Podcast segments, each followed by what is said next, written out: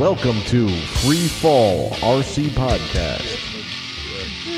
Okay. All right. Let's let's get this show going. we all stupid. All right. okay. Everyone recording. We good? I think so. Yeah. Yep. I think Yep. so. Yep. Yeah. Then let's go. Welcome to another episode of Free Fall RC Podcast. I'm Steve, and here with me is Kevin Hey guys. And Andy. Hey now. now, awesome, awesome. My wife is home. She's gonna be wondering what the hell is going on. Yeah. I love it. Uh, this is episode 178, review series volume 4, Mikado V Control Touch. Ooh, Oh boy. yeah. A year later from release, right? About a year. Yes. I don't even know. When did it come out? Have I had this think it's transmitter been for a hardly year?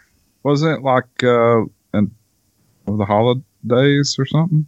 I don't remember. that Oh, man. I, I'm last fall. I think it was yeah, last maybe fall. last fall. Okay, so let's say like maybe, I don't know, six, uh, probably a- like eight or nine months. Yeah, it's a long term review. You know. Yeah, yeah. It's a long, um, yeah, long term review. I like that. There's a lot of features. It was a long review process. Yeah. it took till now to figure it out. Right. All right, let's start. Uh, so, how's everyone's week? Who'd like to go first? I can go first. Mine is All right, nice, Kevin. short, and sweet. I did absolutely nothing. I didn't fly. I didn't buy. I didn't do anything except work on my house, man. I was really working on the, the place and uh, getting things ready because I don't know what's going to happen next because my house is paid off, I think this month or last month, and Nice. I don't know what's going to happen. Cool. So I'm getting things kind of ready, and, and and also there's been a lot of things I wanted to do, and because of the problem I had with the gout last couple weekends, I really didn't do much of anything. Yeah.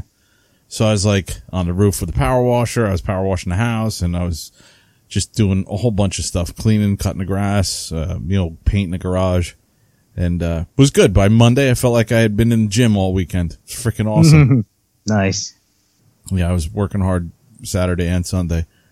Uh, and yeah, really don't have anything to speak of as far as RC. So, uh, what have you guys been up to? Yeah, I mean, I flew on Sunday.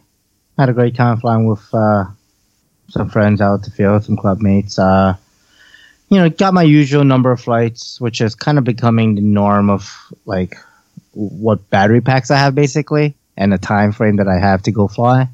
So basically, I charge up all my packs, and that's four on the Goblin 500, two on the Black Thunder, two on the Kraken, and then three flights on the the Nitro. Obviously, the Nitro I could do a little bit more, but um, you know, by that time it's kind of like getting late. I need to get get moving. So Yeah, let me see. Is there, did I do anything else? I don't know. Mm, no, nothing else in the RC hobby, RC flight stuff. Yeah. All right. What about you, Andy? Hmm. Well, I got out Saturday and flew. Uh, I charged up four of my Protos packs, my 12S packs, and then four of the 6S 4000s that I use in the 516. Mm-hmm. uh, like while during breakfast. So I went out and I flew the the Protos four times, and then uh, the grass was looking a little long, so I mowed it, and then I flew two packs on the 516. And I was looking at that nice short grass, and I was like, hmm, maybe I ought to get out a plane. So I went and dug out my Avanti, the 80 millimeter EDF from uh, Freewing Right. and put put two flights on that, which is kind of fun. Nice. About two flights is the perfect amount. More than two, and you're like, "What am I doing? I'm just going around in circles." but two's pretty fun. Nice. That's cool. You know, I hadn't flown it in a long time, and definitely need to practice my landings. First one was, uh, it was like a three point landing, but a little heavier than I like. I mean, nothing, you know, didn't hurt anything or anything. And then the next one, I was coming in a little bit too hot, so I touched down, then I rolled into the cornfield, which uh, still no damage. I've got corn that's about mm, six inches high, So it just Oh, kind of acted as a buffer break to slow it down. I was like, eh, I definitely need some practice. Yeah. So does this thing do the bounce type of deal that most jets do? Or no? Um, no, not really. Oh, that's cool. I mean, it doesn't bounce with me. It's Right. got uh suspension gear and stuff, so it's it's pretty easy to land. I was just going a little too slow the first time, and and then a little too fast the second time. yeah, okay. Like I said, I haven't flown it in over six months, and even then, I've not flown it a ton, so I don't have a lot of experience with it. It's a, I mean, it's a pussycat to fly. It flies really, really well do some aerobatics, some loops and rolls, and some inverted passes, and uh, some high speed passes like low five, six feet off the ground, just cruise across the field full throttle. Kind of fun. Nice. So I did all that, and then I got to this uh, T Rex 600N. Oh boy. Out. Yeah, I got to fly it some, put two tanks through it, uh, breaking in the, the new ring and stuff, started leaning it out, tooled around with it a little while, and that's about it. I mean, it was very uneventful. It flies fine. Uh, it, it looks a little weird because the, the fly barless head that I that he had got that I put on it, it's actually a fly bar head. So it's it's extra tall.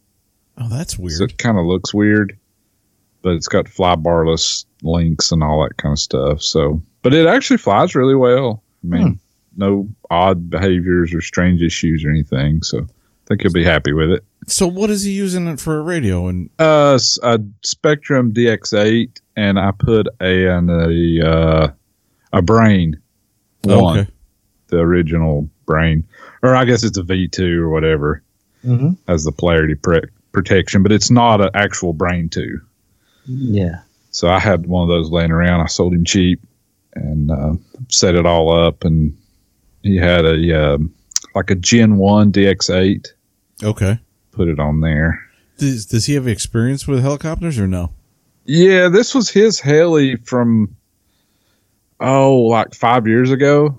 Oh, and he got right. out of it for a long time. He, I don't think he got super proficient back then, but now he's got an Oxy two, the 230S. He flies a whole lot, and he Nice. just bought a 516. He's been flying that. So yeah, he's getting he, he's he'll be plenty proficient enough to handle this by oh, now. Okay, that's So cool. he, sh- he should be in good shape. Yeah. Awesome. Yeah, he he was in it for a while and then got out of it. Just you know how life happens. Yeah. But then he's he's gotten the bug here in the last I don't know year or so, and and been back in it full bore. So he had he had this 600 had just been laying in his garage forever, and the bearing was bad and all kinds of stuff. You know, needed issue needed attention. hmm So I kind of went through it, rebuilt the engine, put put a whole bunch of bearings in it, redid some stuff, redid the wiring, all that kind of stuff. So it's good. I I'll meet up with him probably here in the next week or two, get it back to him. Cool. So a good weekend for me. Yeah. Awesome. All right. Should we go into the main topic then? Sure. Let's do it. Okay. All right. So, um, I guess each sub point or whatever, each portion, just I guess one of you guys will ask me and then I'll, I'll go over it. Uh, one thing I do want to mention is, um, you know, when we, when the Free Fall RC podcast guys, when we do our reviews, you know, we try to be honest and unbiased. So it's not going to be an AMA review, magazine review. It's not going to be all great and everything's awesome. It's not a Lego movie. It's it's real life. So you know you will probably most like well not probably. You will hear about pros and cons and things that i didn't like about this radio and things i do like about this radio. Um don't get me wrong. I'm still flying the mikado v control but i just want to make sure that you know we kind of i kind of put out this disclaimer because i don't want people to think oh well he's probably sponsored by them and he's just gonna fluff it and blah blah blah no you don't roll like that Yeah, I don't want to hear anything bad about it though. Okay, so then you can you can walk, That being said, I don't want to hear anything bad. and I'll text you when you're back. No. No, that's cool. No, I appreciate that. I really do. And Yeah, I I think just that's how make all sure- reviews should be. Right, right. If you're doing a review, you know, it should be honest. I, I just I don't like when I see reviews that are like, really, not one thing is wrong with that plane or that item or whatever it is. Like, that's almost nearly impossible. you know, like Yeah, especially really because is. it's opinionated, right? Like it's your opinion, so usually people have their opinions there, and some are good and some are bad. So just um, you know, and everyone, you know, when you listen to this, listen to the whole thing, get to the conclusion because my final thoughts and everything. So yeah, so let's get started. All right, Andy, you want to go first? Want me to go first? Asking him. Yeah, I'll go. Okay. I want to hear the first impressions. You open the box. What do you think? Yeah. So so unboxing it, first impression, it's well packaged, you know, with the, the foam to keep it safe. There's it's no frills. Like transmitter was in like a plastic, you know, packing bag. Mhm. Um, there's a manual, there's a wall charger, and an X trap. And that was that was pretty much it. Okay. Okay, so it wasn't like the old version. So I will I will kind of reference the old um, V control. I guess we'll call it Gen One um, compared to the Touch. Because like the the old V control, you can't you, you got a satellite you know V Link uh, receiver with it, and this one you did it. So I'd like to talk about the manual. This is this is kind of a Mikado thing, I, I believe. Personally, I'm not a fan of the printout manuals that have like that square holes on one side and it's like a spiral binding that they put on. It's like I think they they I think that was invented in like the 30s and they basically phased it out of uh, you know grade school in like the 90s. 'Cause I don't even I don't see that ever anymore. What's wrong with that? Um, it just you know you're you're spending twelve hundred dollars plus on this transmitter. It just seems a bit cheap. Like put some more money into the fit and finish of it. Yeah. Sure, I know R and D and manufacturing and supply and demand and everything. You know is is what's determining that price. But like you know, it's a good color manual. You know, at the very least, but it feels like I can take my fifty dollar um, HP inkjet printer and print out the same quality. You know, it just it doesn't have any like Yeah. um, specialty to it. It just seemed like it's it's on regular thin piece of paper, printed out. Oh, you know. okay. So it's not like glossy paper or anything. No, no, it's not Oh, like okay. you know, like you. that nice like finished manual that, Yeah. that could, yeah. you can leave it on your coffee table. You know, so people could like scroll through because it's such a nice design. I No, got you now. I was thinking you were dragging on the spiral bound, which yeah, it's not as classy, but I like spiral bound stuff because when you open it, it'll lay flat. Sure, sure, yeah, you can itself. you can fold it underneath. Yeah, everything, exactly. right? And I would think you have to take take into consideration where it's coming from too. It's coming from Europe. It's coming from Eng- uh, from Germany.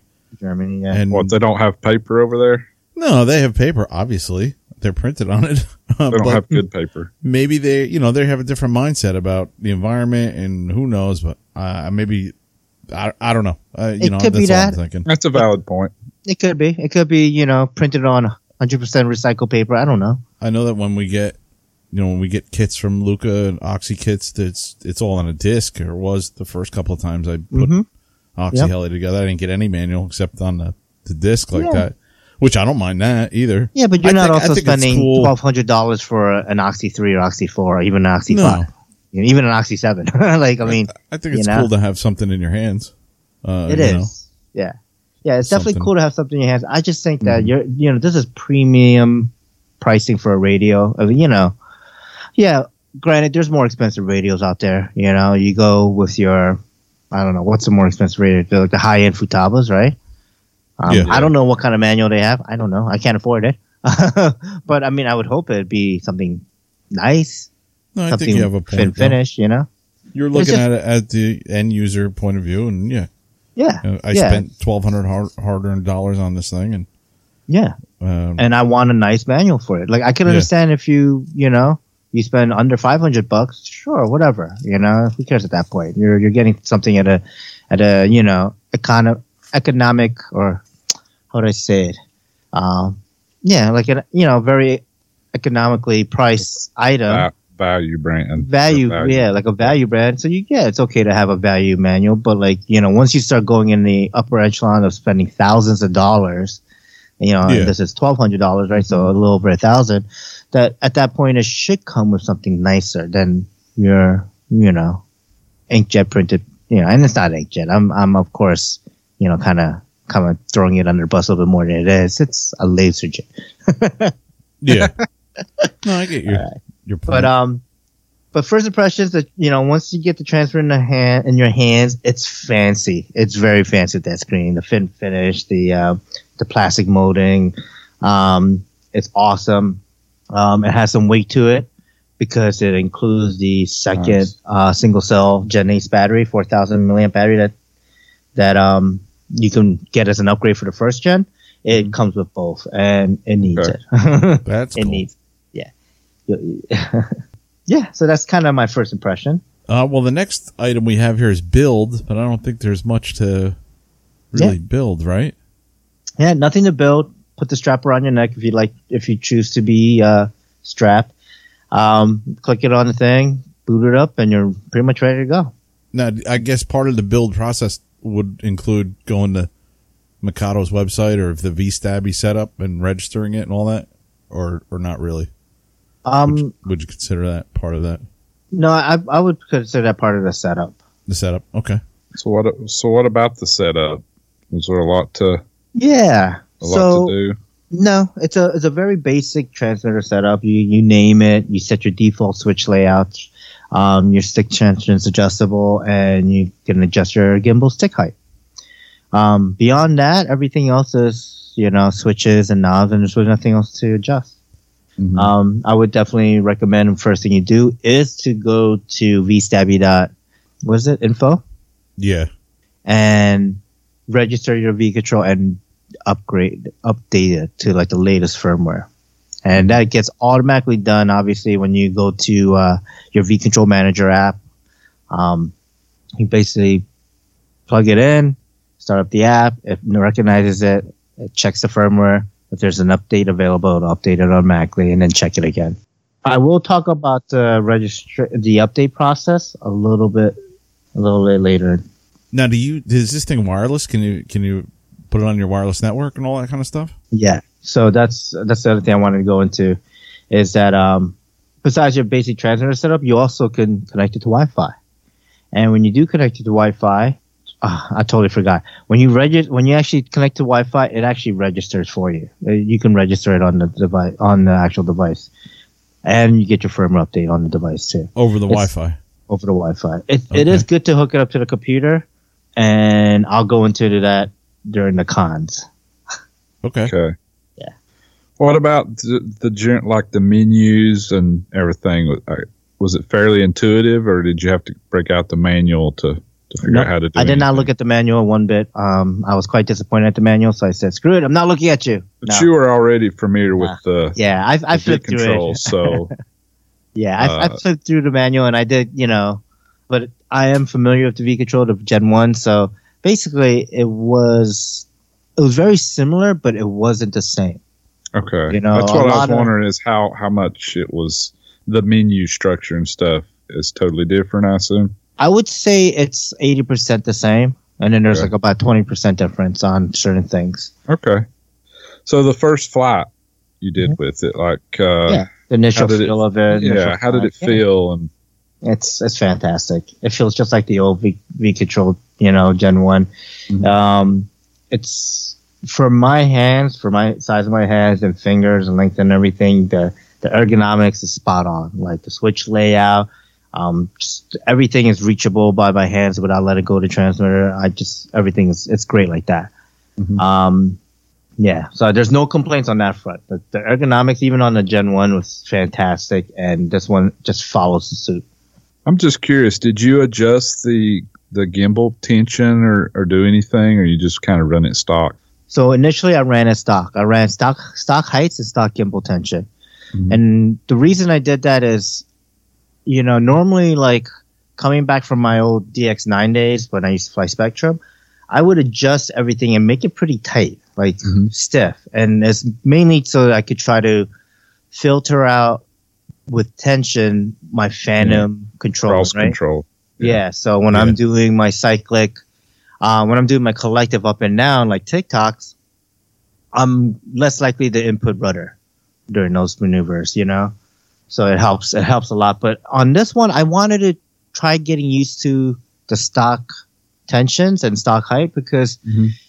I noticed that because I threw the tension so high that it was actually quite not a workout, I would say, but it just it took more effort to to do stirs. And prior, you know, when I was when I was flying Spektrum, I never did any stirs. It was all just you know up, down, left, right. Like I never did any corners. I never did anything that wasn't just you know like an up, down, left, right pattern. You know, learning to fly, right? Learning to fly helicopters and learning to do 3D. So, but as I got better, I started stirring more, and I felt the tension was a little too much. That you know, like I would have to give Yeah, more effort. Finger workout. Yeah, yeah, exactly. All right, so the next one here is crash. I hope you didn't crash the transmitter. no, it's a transmitter. I hope I don't crash this transmitter. Um, but I did mess it up, or it messed up. You didn't get mad And- throw it across the room or anything. And there's that two would be a things- crash. Yeah, yeah, no, I didn't chuck it across the room or anything. Uh, there's two issues that one I messed up, and one transmitter messed up on me, and I'll go over that under the the uh, category of cons. Well, I know you've had this transmitter for a while. Uh, in speaking of crash, like in that under that topic, like what about the the screen itself? You, you think it's pretty durable, and is it is it bright enough outside? I mean, there was kind of talk of that initially. Mhm. I've seen it in person. I think it is kind of bright, but I don't know what you think. And I don't know if you Yeah. had any, any kind of issues with the with the screen itself. I do I do have some issues with the screen and you know so let's go right into the lights because that'll talk about the the super bright touchscreen. It is Okay, freaking okay. super bright. I can see it in and I can see it in you know the the sunniest of sunny days with Oh, no excellent. issues. Okay. Um, you know, it, it is a screen, so there is some glare that you would get on it, but brightness wise, never a problem. Contrast wise, never a problem. You know, the color scheme, the way that they did the coloring with like when you do the dials and like change your, your parameters and stuff, it's it's good, it's nice and visible.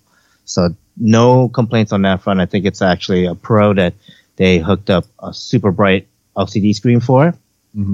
Okay. Um, the other thing is, you know, Mikado took an awesome transmitter. Uh, that first V control, uh, you know, I know there's a lot of haters out there, but that transmitter is amazing. It just what it gives you when when you're, you know, without like a huge learning curve, without a you know steep learning curve, without having to get help. Like you can, you know, if you're inclined enough, you will be able to figure out. It's not that difficult. Uh, and they took that and ported that over into a better better hardware. So so that's awesome. Freaking Wi-Fi is huge. It is a huge feature in my opinion. Being able to get your wireless updates on your V control, to get upgrade your Neos from your V control, not having to hook up your Neos and lug like all my helicopters are in the garage.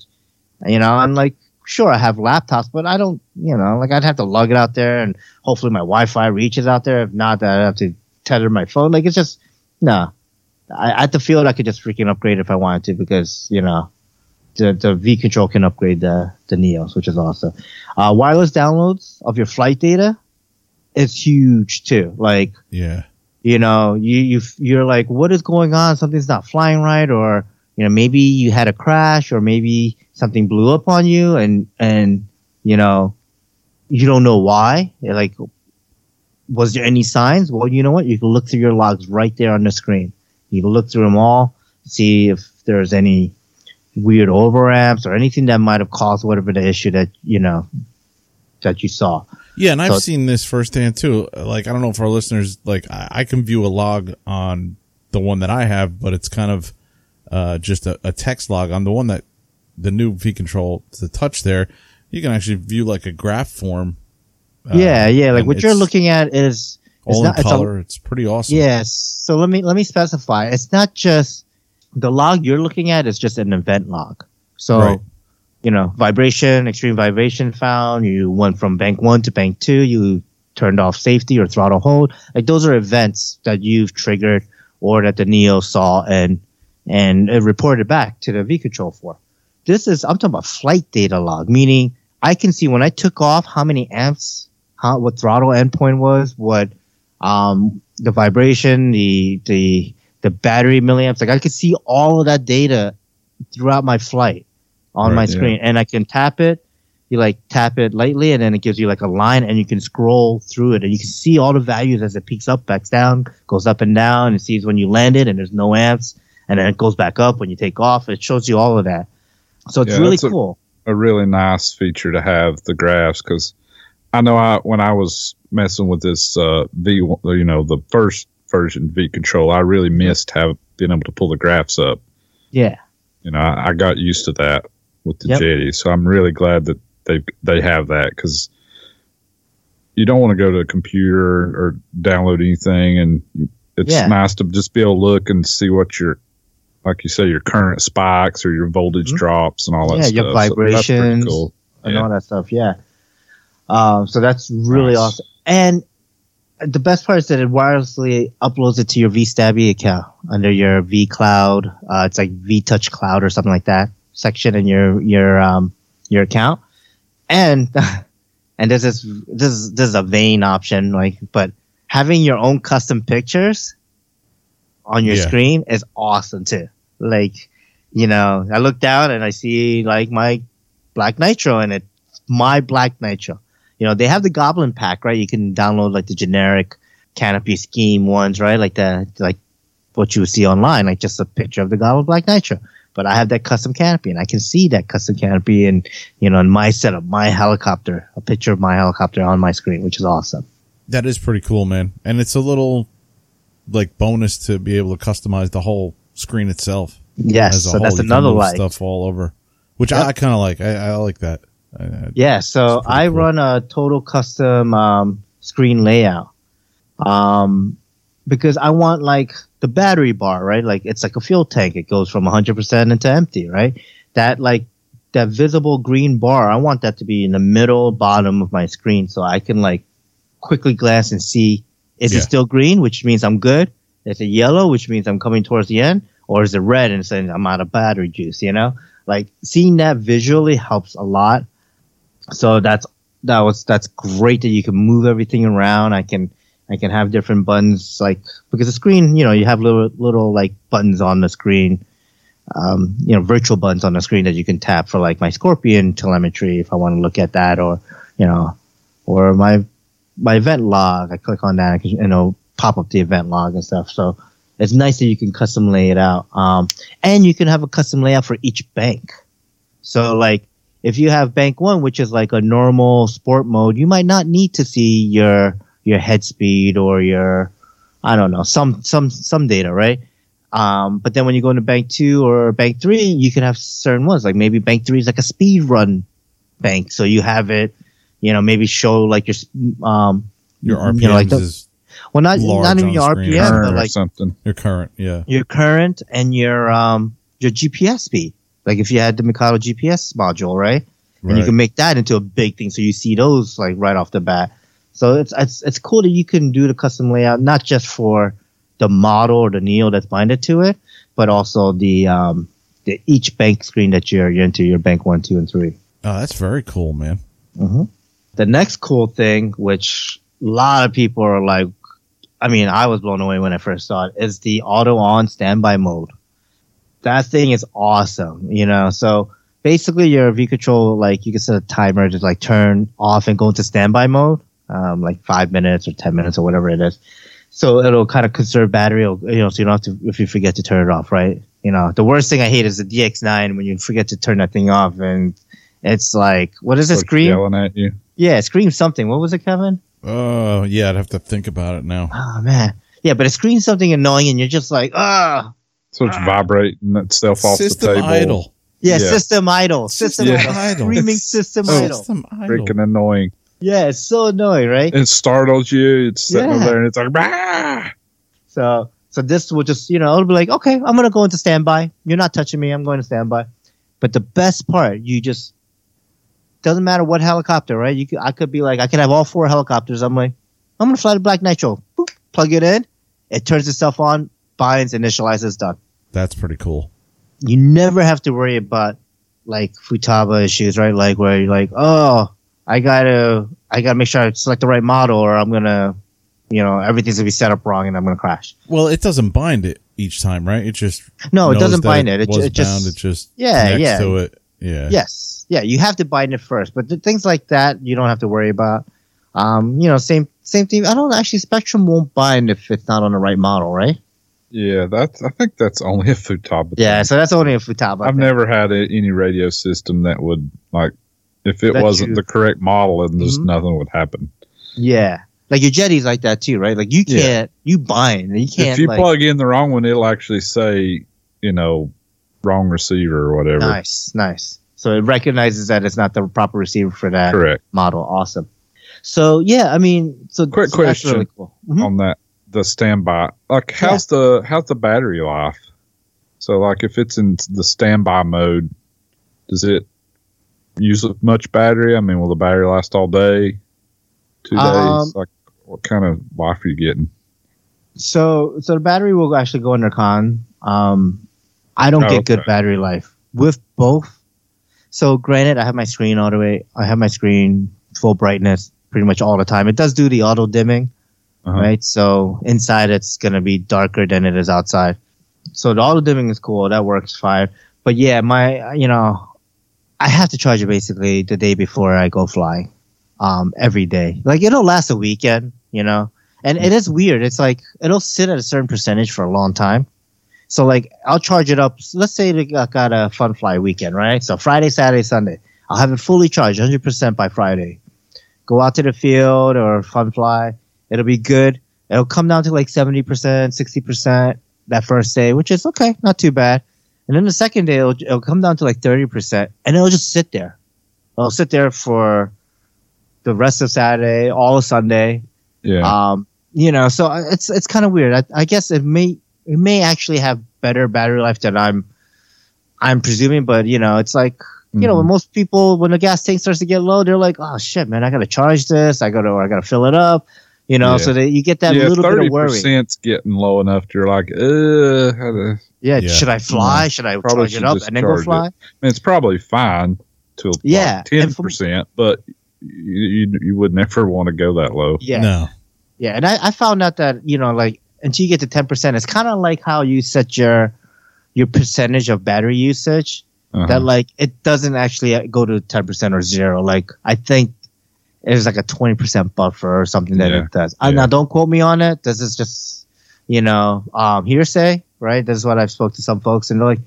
I was like, oh man, I'm at 30. I should charge. And they're like, don't worry about it. You could go to like 10 and still have like 20, 30% battery. So don't, you know, you, you'll be fine. So, Yeah.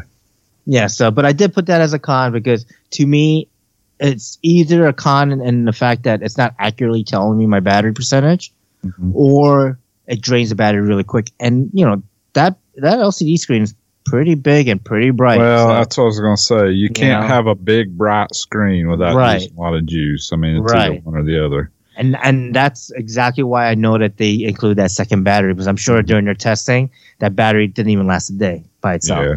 So Yeah. Yeah, so you know, like I said, viewing the flight logs right after, or also, so one of the cool things is, um, and I'll combine the last two is that your last flight data you can view, and I think you could do that on the Gen ones too. That you know, it stores your last flight data on the transmitter. Um, I think it stores actually all of your flight data on the transmitter. But what's good is um, the ease of getting to that screen. Um, one of the things a lot of people, and I didn't notice when I first uh, started flying the V Control Touch, is that once you bind it, you get your like normal screen, but you could actually swipe the screen up and there's another page that is loaded and there's a parameter page.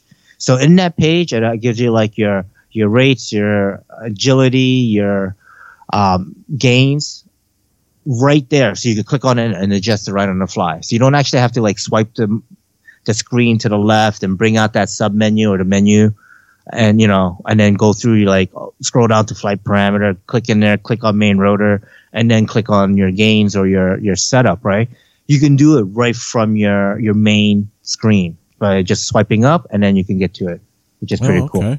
That is And that's cool. all. And that's all configurable. You can actually configure that on your primary page, your your front, you know, primary screen if you want to. But I, I'm always worried that I'm going to hit it by mistake and like go from, you know, 120 agility to whatever overdrive 200 or whatever that thing is like you know and like I'd be more worried about going to like 20 agility. or- and yeah, exactly. Pull out of the loop and you hit the ground. Right, I'm knife edge and I can't pull out of uh, yeah, a exactly. maneuver because it's I be yeah.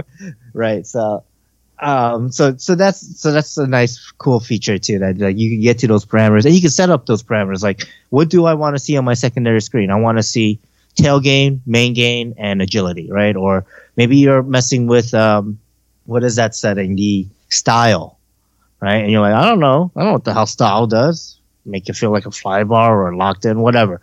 I'm gonna just turn it up and then fly, and then like s- hover there, get to that menu, scroll, you know, the opposite way, and be like, okay, now it's down to 70. Let's try that, you know, and get a real like real time feel difference, which is pretty cool. Nice. Okay, so that's it for the the likes and the the pros. Well, I'd say the major pro though, dude, is it's the the V bar setup and the whole our whole our whole point of view when we went over from Spektrum to this was, hey, we're not getting any kind of interference or we never have any problems connecting. I think which is something we take for granted nowadays, you know, that it just always works. I mean, does it? I don't know. I It don't does know. for me. Does it not for you? Did it? Did Did you not have packet loss? Signal packet loss? That was on a Neo though that I bought used, so I really can't Yeah, say but the, that that was so the V control you have that, to that Neo could have been damaged. That, that that's no fault of the the V control or the Neo. I've I've I've had I've seen folks have that issue. It was, it's not just been you. I've had that issue um, with V controls, with Neos, with mini V bars, with you know like with satellite stuff.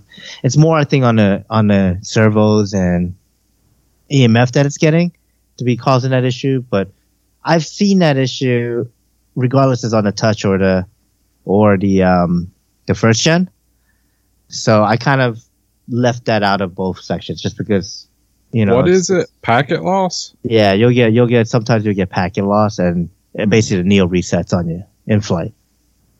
What? So so not a lockout per se because it, it's kind of momentary, like it's really quick. But you you you could describe it better, Kevin. You've dealt with it for a while. Well, I had it on my 380, 380. and that was when I, yeah, like I said, I bought a used Neo and uh, but didn't you have everything. the same problem on other helis too? It wasn't just 380 Well, or when I moved that Neo to another helicopter. Yeah, yeah. it was it was definitely the Neo, and it was like I said, it was used. So I don't know if the guy had issues with it or crashed it really hard, and Yeah, that yeah, you never know. but I've never had that issue with a, a new Neo or anything like that. And I really, I, you know, I, I bring it up because I know that was a, that was a big deal with Spektrum. You know, with you, you had a couple of problems with Spektrum, but I never had any problems with Spektrum unless I was at a huge event where there was like a lot of, uh, you know, radio interference.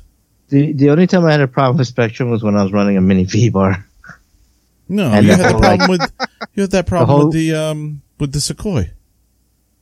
That You was had because of that brown weird switch. When you like hit the flap switch, it like Oh, I thought you lost it. You had a No, no. I, I had that flap switch on, which like disabled the six three six receiver for some reason. Like it would get into a certain weird attitude and just stay there.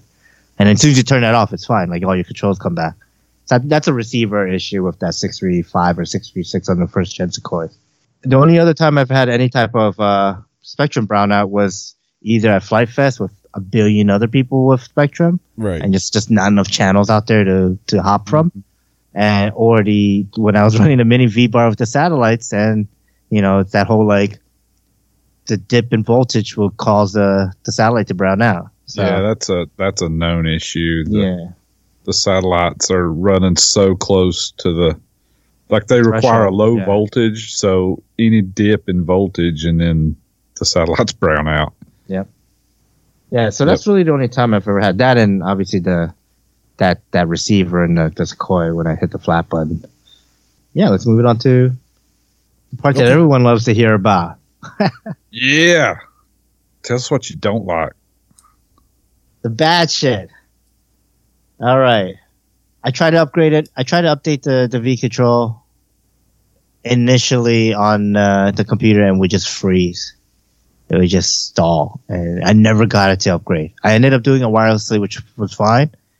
But, um, you know, I was coming back, I was coming in from the old first generation where you had to plug it in and that's how you updated things. So, so that that was an issue, and I think that's been resolved because I've I have hooked it up and updated proper and fine. One so one of the things that this device has, and I didn't actually talk about it, it also has a gyro in there. So when you like, you could turn it on where you like tilt the radio, it'll, it'll bring the menu out, and you'll tilt the Oh. radio, take the menu away. Okay. Um, it's great unless you're one of those pilots that kind of use a little bit of English when you fly. Because then it's like- Body English. Just Fishing? constantly hearing it open, close, open, close, open, close. Yeah. so, so, so that's a little annoying. But the multi touch. So as far as the multi touch, it, I don't think it has like, it's not like an iPhone, right? iPhone has like great multi touch. You have your swipes, your, you know, Right. two finger expand, two finger shrink, two finger move. Yep. This multi touch is you hit two fingers and it locks the screen, which you're like, oh, that's great. You can lock the screen so you don't hit it by mistake. Yeah, it's great. But I end up locking the screen all the time by mistake. And it makes so this, you just touch two fingers and it Yeah. locks. yeah, yeah, yeah. In fact, give you me don't one have to move here. them or do any gesture. It just two fingers and it locks. No, you don't have to move. It's like if you hit it two fingers by mistake, it'll lock on you. And it'll Yeah, unlock on that you, sounds kind of annoying. Like right? So- so this is- accidentally hit. so- yeah. here I'm gonna I'm gonna demo it live for you on, on the thing. So I'm I'm starting to get my touch. Hold it up to the microphone. I can't see it. Yeah, yeah. This is when it locks. Listen to this when it locks. Okay, right? It locks. This is when it unlocks. Was that Mario jumping in a pipe or what? Imagine hearing that all the time because you're locking and unlocking it by mistake. How annoying is that? All Can I you hear is turn Super that Mario Bros. music in my head. Yeah. So Okay, that's that's, annoying. Quit yeah. it. that's annoying, right? So can Um, you turn that feature off or no? So I don't think you can. Okay. Yeah, you could you could set up your active idle, you could set up your auto switch off, your cloud services, online services, Wi-Fi, your menu. This this is the menu. Let me see if I can do this here. Can you change that annoying noise?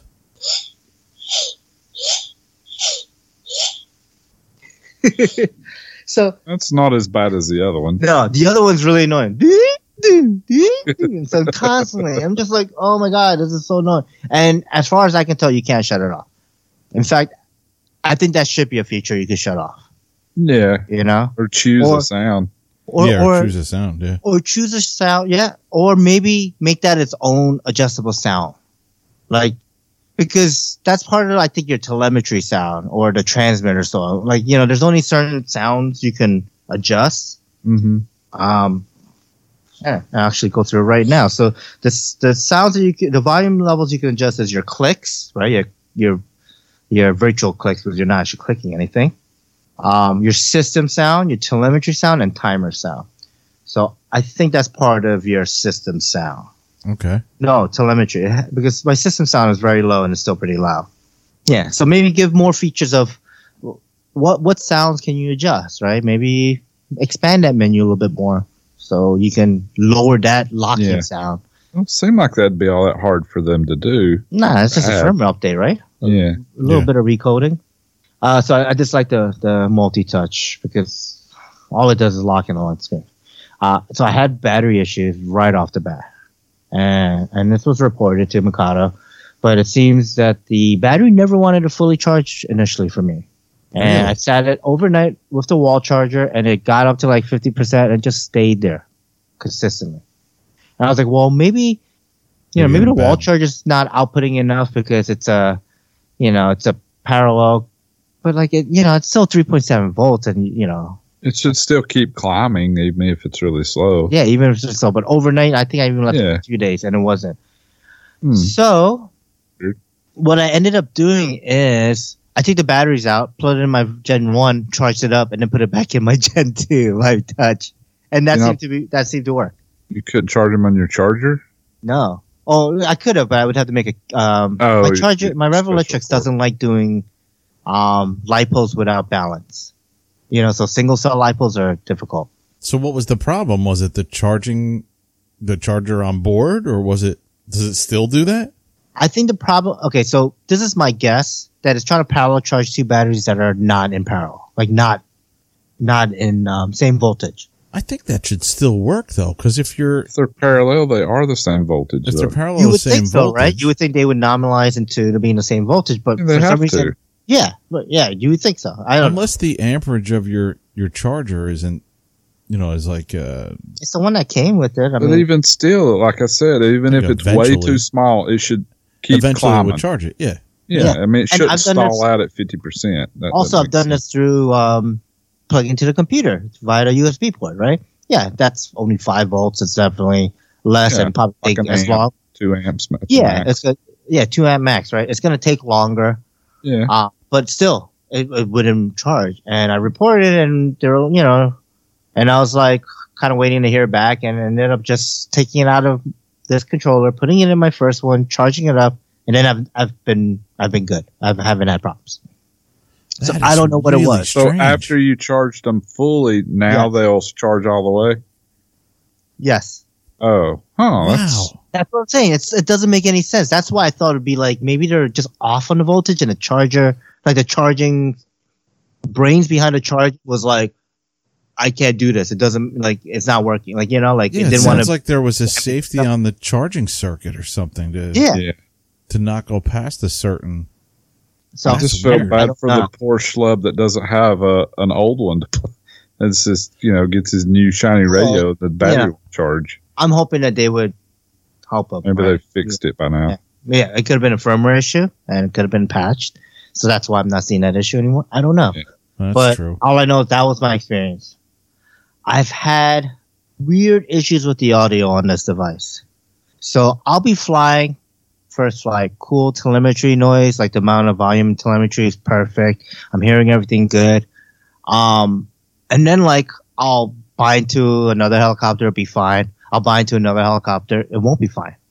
And it'd be weird. The volume would be super loud, hundred percent to the point where the the speaker is crackling because it's so loud. It's like about to blow.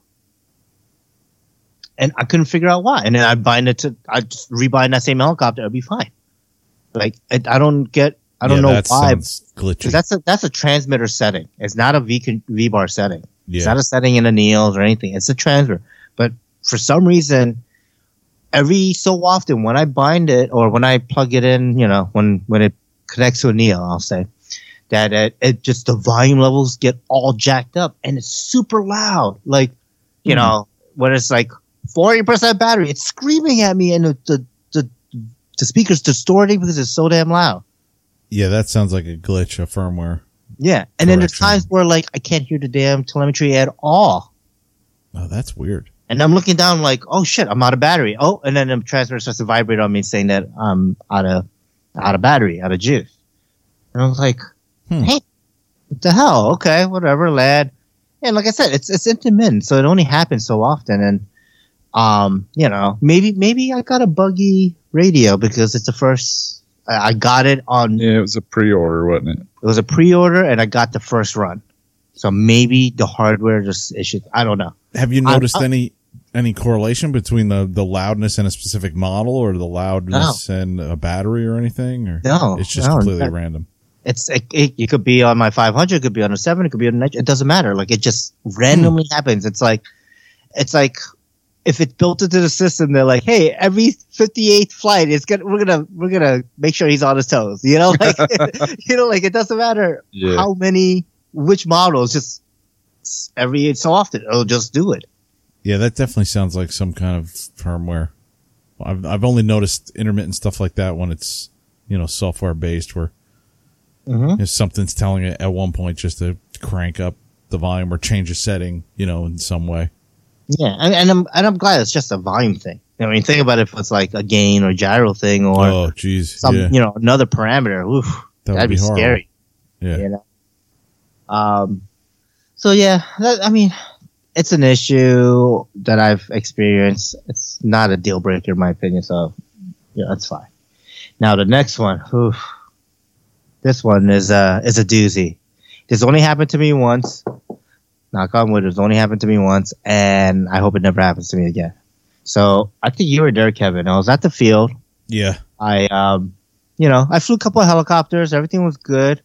And then I went to go fly again, and I had this weird screen on my on the touch. It wasn't the normal like Mikado logo with, you know, the, it says V Control Touch, blah blah blah. It has like your your menu and your transmitter and your name and all that fun stuff. It was like a weird um, safe boot screen, and basically it gave me an option to connect to Wi-Fi, and it gave me an option to delete the firmware, to reset the firmware and that's it. Those are the only two options it gave me. It was I didn't see a picture of a helicopter. I didn't even see like it just had text on a white screen, and I was Hmm. like, "What the hell is this?" If I when I bind it to a helicopter, it will bind. I would see the cyclic and everything move, but I would still see that safety error screen or whatever it was, some some weird error screen. I, I'm I'm at the field and I'm like, crap, this is not good. Like, what am I supposed to do? You know? I don't want to pack up and leave. That sucks. And yeah, granted, I you know it's it's Neo's, it's V Control. I could just be like, Kevin, let me buy your radio. Buy Yeah. you the We should have tried that to see what happened. Yeah, I, I'm sure it would have been fine because this is well, this wasn't a, a helicopter setting. This yeah, was the Neos yeah. would all be. Neos would Yeah, always that set up. would work. Yeah. yeah. It's it's specifically with the V control. So so you know, I was like, man, this sucks. I wanted to fly. I only flown, you know, like I had all day. I was I was planning to be there all day and fly. So, you know, I put in here, thanks to Heli Gods. Our friend Mike D, man, he had his laptop. I tethered my phone. We connected to Wi-Fi. I downloaded V Control Manager. I reset the firmware and I reloaded the firmware from from the internet. Got a fresh copy. It was back to factory reset, so I had to set my name, set my, you know, um, my my mode, my button layout, all of that stuff, everything that I customized, you know, the volume levels, everything. But couldn't you register with vStabi again and, and get all that? Wouldn't it all be saved? No, and the settings aren't saved. The settings aren't saved. Okay. you know, which which was fine. Like, I I got around it. It worked. I was back flying an hour later. It wasn't like you know, all's and you know all's well that ends well, right? So like, that's fine. Now this is this is a con that's not specific for the V control, but uh, the touch. But I'm gonna mention it anyways. Is I hate the layout of the. I love the layout of everything, but the power port and the USB port in the back. Yeah. Yeah, I agree those, with you uh, on that. Yeah, so it's it's for folks that don't have one. It's on the bottom back, um, a little bit offset to the left and right. You got your power on your left, your USB port on your right. There's nice little rubber covers to cover it so it doesn't get dust in it and, and all that. The problem I have with it is you plug something in, then you, the only thing you can do is either rest it on the face of the transmitter, which you don't want to do, right? You No. don't want to rest on the gimbals and your switches, or stand it up, which then potentially is going to knock forward and it's going to break a switch or your gimbals or Mhm. something Yeah. or lay it on its back. And when you lay it on its back, it's putting pressure on those ports. And if anybody knows circuit boards, USB ports, power ports, power ports are a little bit more robust because there's like a housing, like a square black housing that houses the, the actual port. But a USB port usually is just the metal outside shielding ground that has like four or five pins soldered onto right onto the PCB. Well, it depends because I've had the I've had the power ports go more because of the voltage going through them heats up, and I've Sure. had that issue Sure. for sure on like yeah. laptops and stuff. Mhm. But yeah, the the USBs usually have one like shielded cover that's kind of crimped around. Yeah, and has like two solder points on the side, and then you have your four No. pin soldered from the middle that goes directly on the board. But none of it is like is straight strong enough to No, handle you or wiggling Well, it or anything. anything. Yeah. Plus that, plus your cord that you plug in. Now it's made a 90 degree bend with pressure on it Sure. Yeah, yeah. when you're sitting there. So it's bad for the port in the radio plus the cord.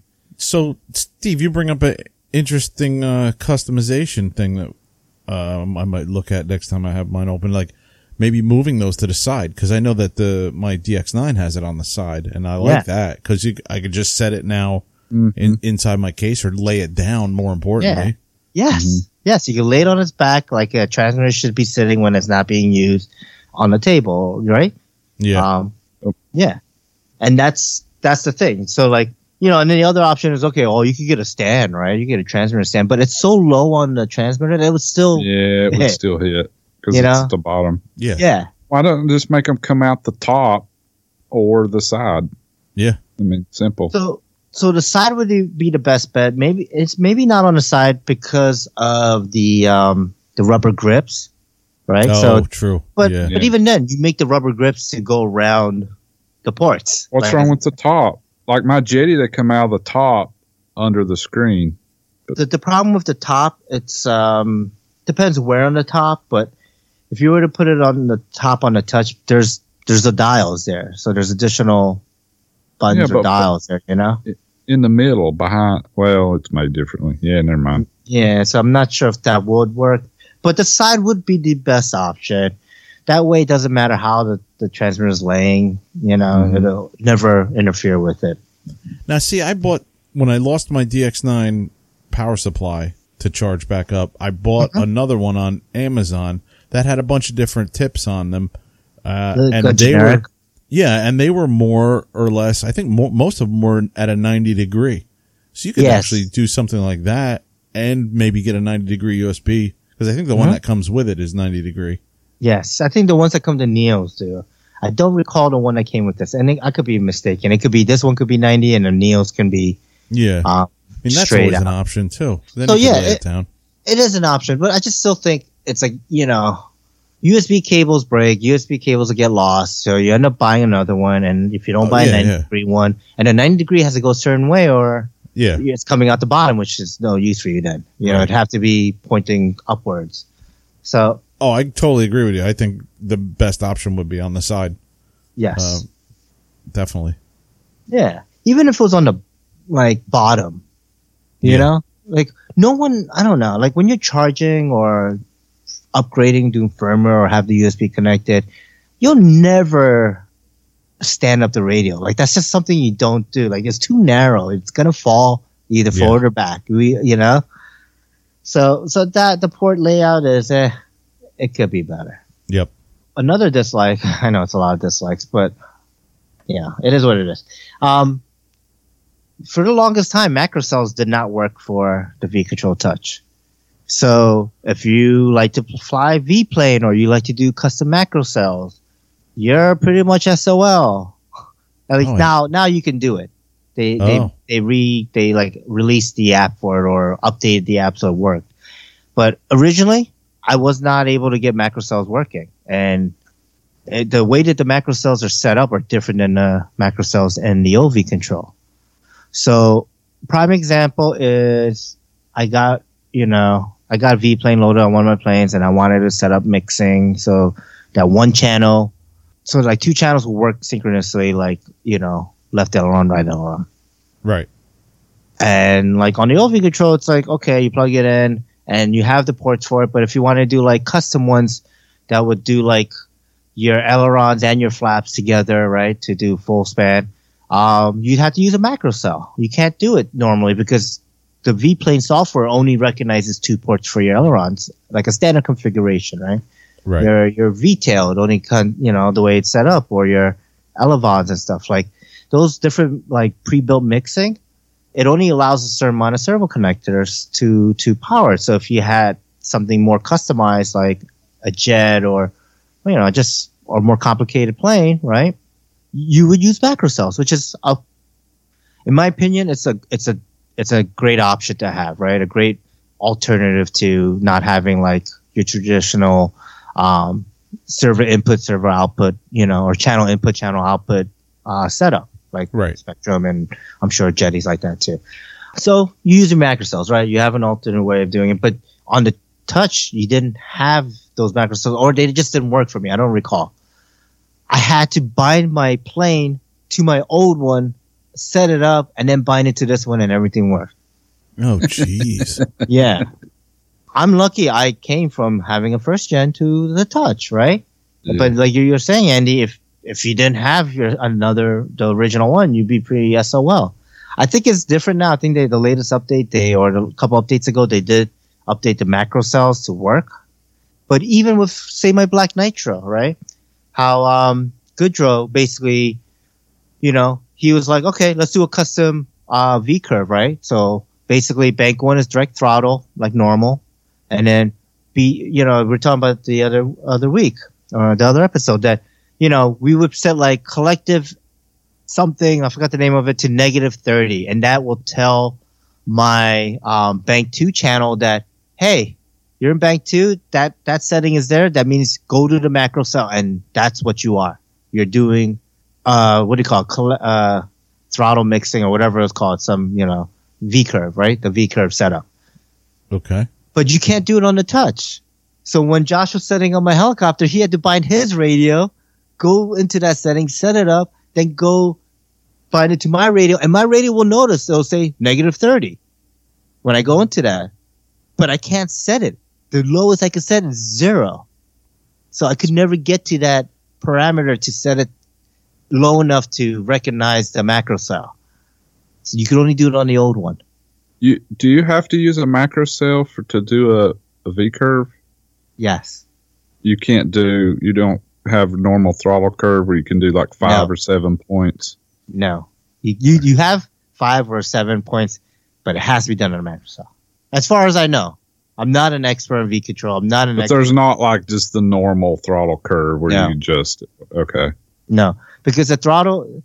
So since it's, it was built for helicopter use only, Mhm. they basically thought it was always going to be a throttle endpoint, right? Mhm. So it's either going to be a govern where it's going to fluctuate that endpoint on on head speed demands, or you're going to set like Castle. You're going to run an external gov. So all you need is 30, 70, 100. So you can Right. set the endpoints 30, 70, 30, 70, and 100.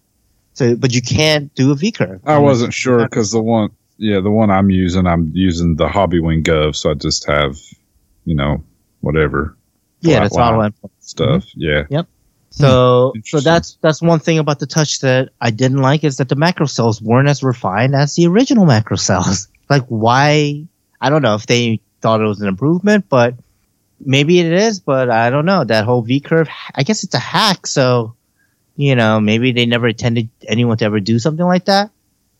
But then give us an uh, easier way of doing a V curve that would yeah. work. I mean, if you, you know? yeah, you should be able to do full all kinds of throttle curves without going through all that kind of stuff because Well, you should be able fuel to do it. models, gassers, I mean, competition stuff. Yeah, that's Yeah. weird. think, think about Monty, how he has like Yeah, hover mode and you know throttle endpoints right or v curve or curve or however he does his like you know or um, pitched. Uh, yeah, yeah. yeah yeah but you get what i'm saying like he does he does curves Yeah, I've been for- doing the same thing with mode. the Jeti. You know, making the basically moving the throttle curve up and down on a knob depending on you know if the wind's blowing, you can dial in a little bit more, a little bit less, Mhm. all that kind Yeah. of stuff. yeah maybe you know Adjustable pitch curves, I guess Yeah. you'd say. just so a pitch curve or it could be like adding what is that like if you wanted to put um expo on your pitch curve for some reason for Mhm. Yeah. hovering mode to you Yep. know flight mode Yep. and 3d mode But dude, bottom line is you should be able to do the same thing on the touch that you can do on the yes yes without having to do what you did, go back and forth like that. That Yeah. seems that seems like a, a hack that most people wouldn't know to do. And be like, it, it uh, seems like a hack that that I had to do for many things, right?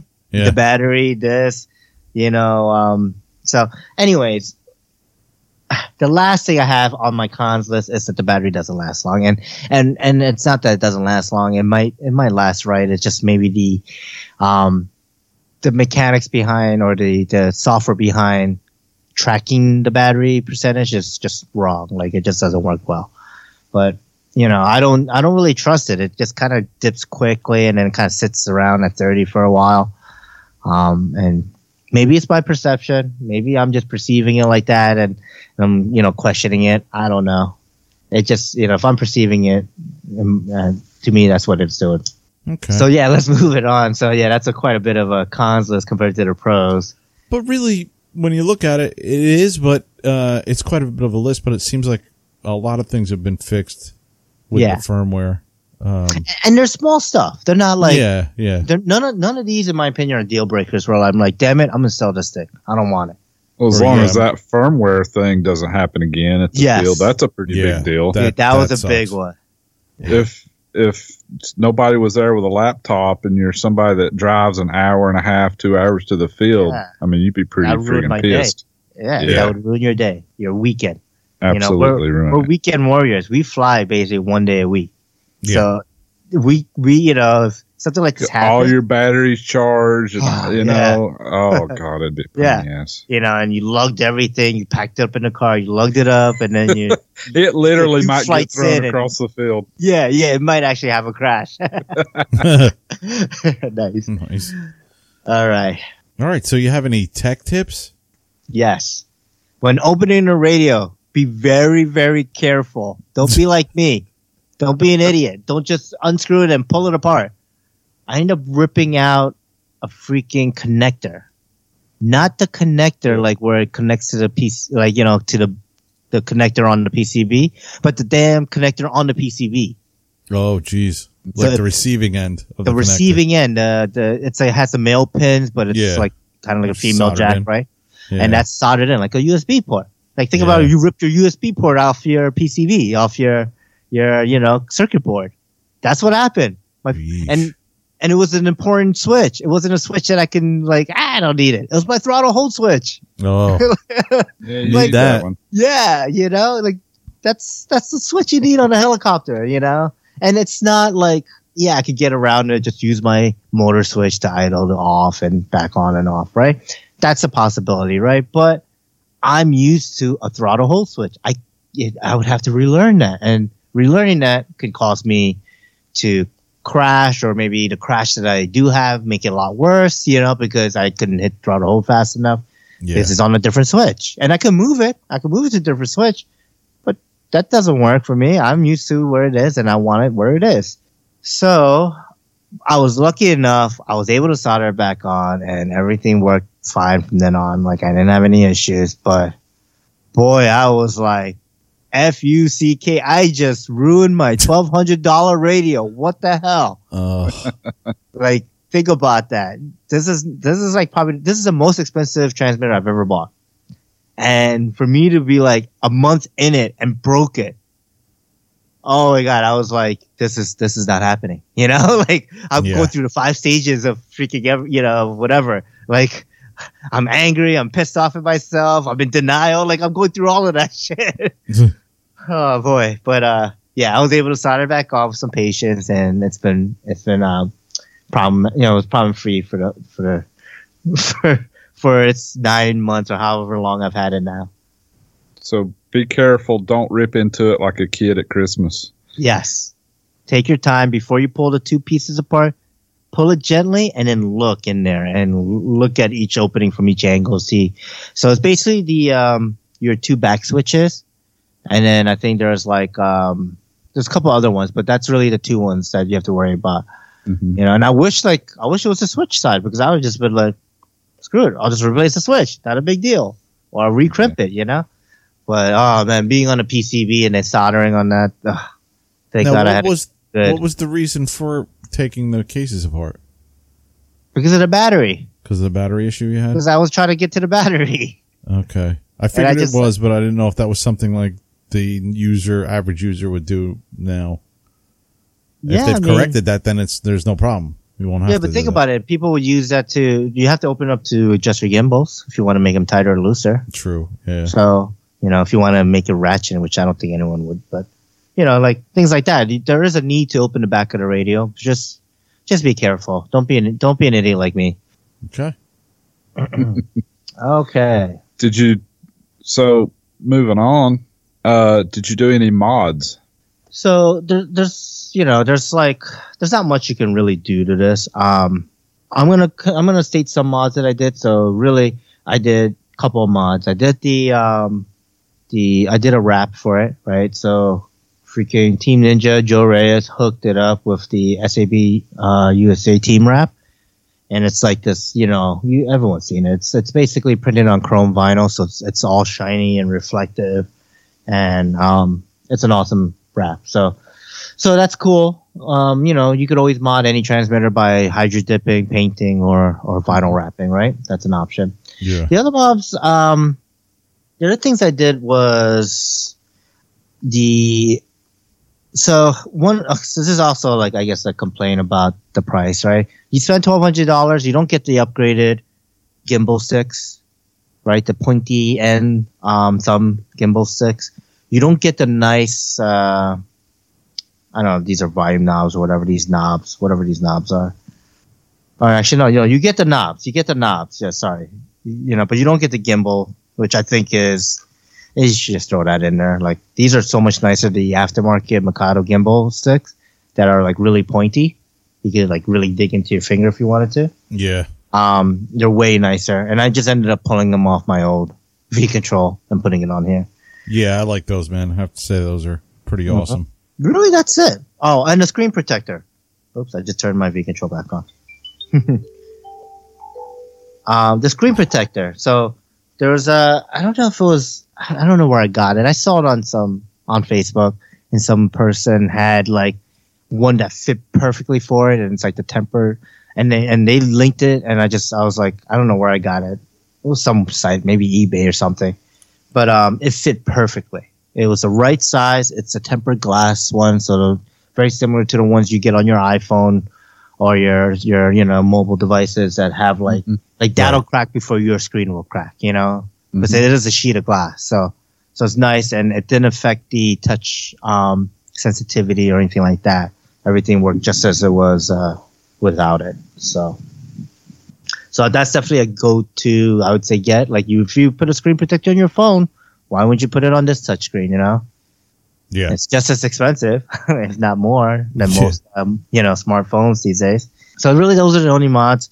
The only other mods I did is I, I on my OV control I had the uh, the upgraded like red package. Right, it gave you like I don't know, like the red switch covers. You know, the little grippy things, the rubber covers for your switches. Right, like it gave me the red ones. It gave me like um, a couple other like rubber pieces that are red. I took it. I took some of that and put it on this one to give it like, you know, some switches are black, some switches are red. You know, just give it a little more accent to it. So, so that's cool. Um, the only other mod thing I want to do is I want to 3D print gimbal protectors. Um, so I'll probably do that. I think, I think that's something that I know Mikado's like if you get their soft case, it has like two of them that are like tied to like a shoelace. So when you put the V controller case, you put them on the gimbals and you close the case. I think that's a great idea. I think 3D printed or TPU or even PLA, like hard hard plastic, would be fine too. And I think that's a great idea. Um, you know, the the most the most used and abused part of a radio of a transmitter is the gimbals. You're constantly moving them and and stressing them. That like it goes through enough abuse during use you should we should be able to protect it when it's not in use, when it's in a case, when it's on the table, you know. So I know a lot of aftermarket. Um, there's a lot of aftermarket STL files, so you could 3D print your own, and they're usually like single round cups that go over the gimbals. So those are that's a cool like protection mod, I guess you could do. Like say, I guess same thing as a screen protector to just kind of have when you're not using it in case something falls on it, it's not going to snap your gimbals off or anything. Nice. Okay. So, in conclusion, what are your final thoughts on this damn radio? So don't don't get me wrong. I will still buy this radio. I will still pay twelve hundred dollars for this radio. In my opinion, it is the best radio out there. I know, Andy. It is the best radio out there um, for helicopters for the ease of tuning, just the the way it flies with the Neo, the way you can on the fly configure stuff, and um, you know, even with all the bugs and stuff that I've been experienced, I would I would still buy this radio.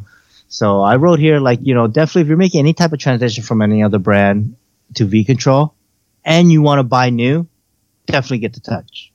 It's like more than 50% of the price of the version one. And even it's about 50% more. But even now, like if you wanted to buy a used first gen, like three, 400 bucks, I've been seeing people sell it. So you can get into it really cheap through the, the first generation um, V controls. Yeah, that's how I got mine. I Yeah. paid like four hundred bucks for mine, I think, or four fifty. I mean, or that's something like that. that's how I got mine. Right, I, I bought my Yeah. first control used. I, I bought it from Rybert. Yep. But um, I gotta say, if you have the money, might as well get the best you can afford. Like it's it really is nice. I really do enjoy it. I I use the logs. I use the you know um the like analyzer like just to see where I'm peeking out. What you know what time did I peak out? What maneuver you know? Then I kind of replay back in my head my flight. What maneuver was I doing? Because whatever that was, I'm pulling way too much collective, an elevator or whatever. Like I'm just pulling too much. I'm asking the helicopter for for too much, and that'll help you in turn kind of figure out where you need better collective management and, and certain maneuvers and stuff. So I, I definitely love all the wireless. I love the simplicity, the tunability, the integration. Um, how, oh, another fee, another co- pro that I didn't I didn't mention is after I reset the whole thing because of the firmware debacle. I'll say right. Right. Uh, I didn't load all the apps. I loaded everything that I thought I needed, but I forgot one. I forgot the Scorpion app because there's an app to work with the Tribunus and the and the thing. Okay. And what it does is when it plugs in and it, and the Neo and the Neo says, "Hey, I have telemetry from Scorpion Tribunus," it goes to you and says, "Hey, you don't have this app. Do you want to install it?" You say yes, it installs it, and then you're done. oh, that's right. I remember you telling me about that. That is that is pretty cool. That's, amazing. That's pretty dope. It really is. yeah. you know so things like that like i, I just you know I, I know i have a lot of gripe about this radio but they're they mean pretty much nothing when i'm flying when i'm flying except for that stupid volume thing i think it annoys the hell out of me but when i'm flying i know i i i it you know i know that the money i spent on this was well spent money it wasn't a waste of money in any way and i would pay the same amount of price for it again Oh, that's cool. yeah. So it kind of turned around. It was a lot of this is messed up, that's messed up, but at the end of the day, I wouldn't have it any other way. So you know, I was like, well, what's the big deal? I'll I'll bring my laptop out to the field when I was running the icons for a while, and it's just a completely different world. It really is. It really opens you up to being able to change settings and try things out right there. You know, land change and go back up, see what happens.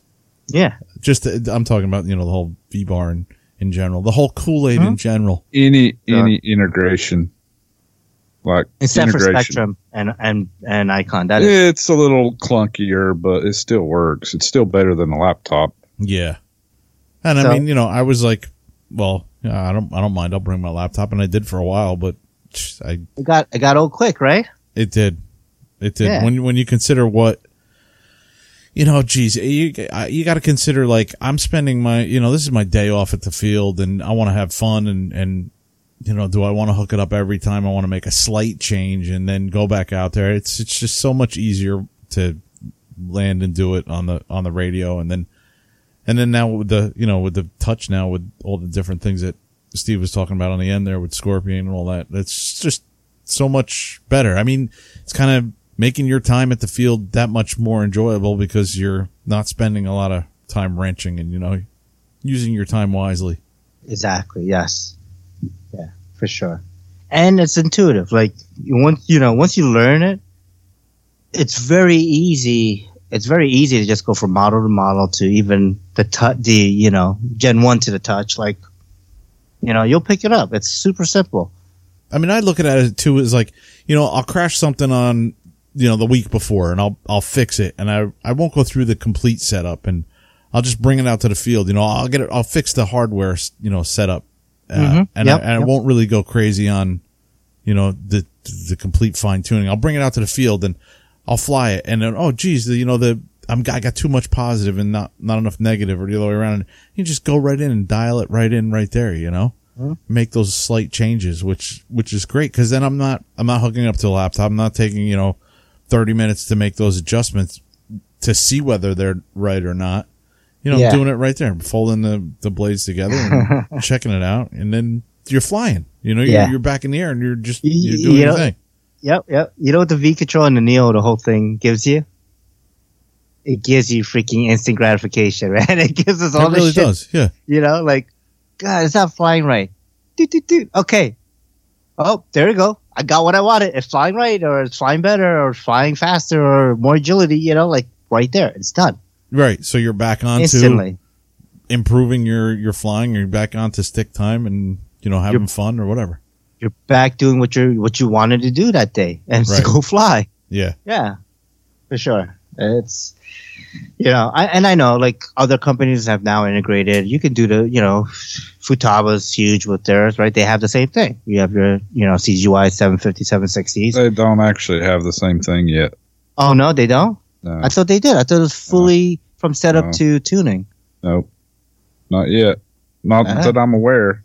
Okay, okay, I stand corrected. Well, Jeti, right? Jeti has full Jeti has setup it and with integration, right? Multiple different flybarless units. Yes, I think But- maybe Graupner does with some, but I Jeti Graupner- definitely. Yeah, I thought Graupner only had it with its own flybarless unit. Uh, yeah, maybe. I don't know. I know you can do it even with Spektrum with uh, Spirit and Brain slash Icon, Yeah, but, but, you it's a little more clunky.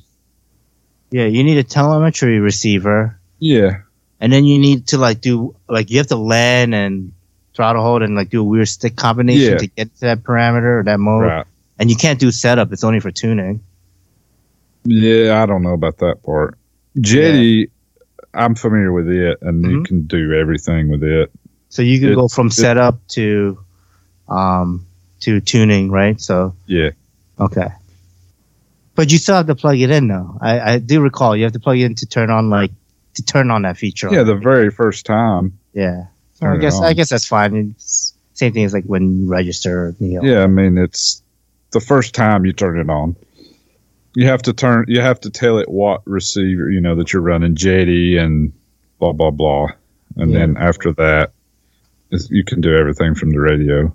Okay. So that's that's a good that's a good alternative. You know. Um, it's very similar, and it works with 3DG, Bavarian Demon, uh, Icon, Spirit. Mhm. Uh, I guess that's it. yeah. probably So that's cool one. that Jeti has that type of integration with so many different. You know. Yeah, Um. You know. So. that's what I'm saying. Integration is great. You shouldn't do Mhm. that. And if you're not flying V bar, then you should get a Jeti and try one of those. Yeah.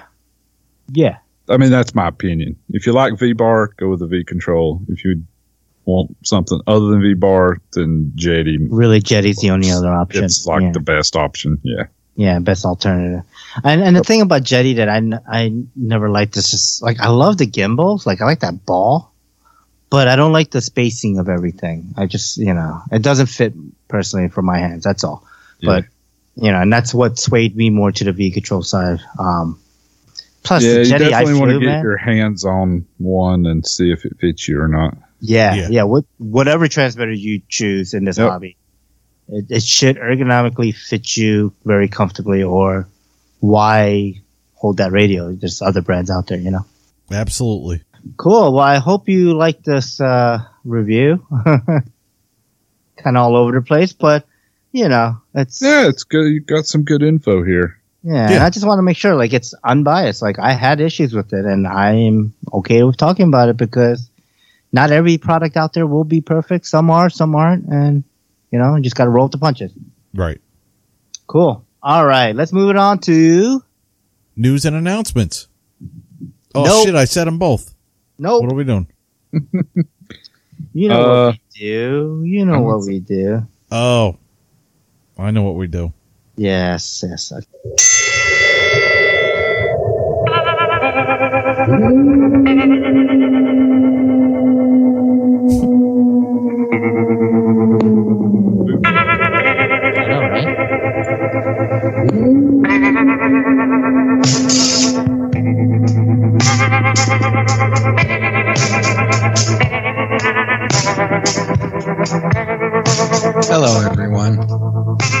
and welcome to Free Fall RC Podcast Planker Show, and welcome to the first episode of Planker Noir.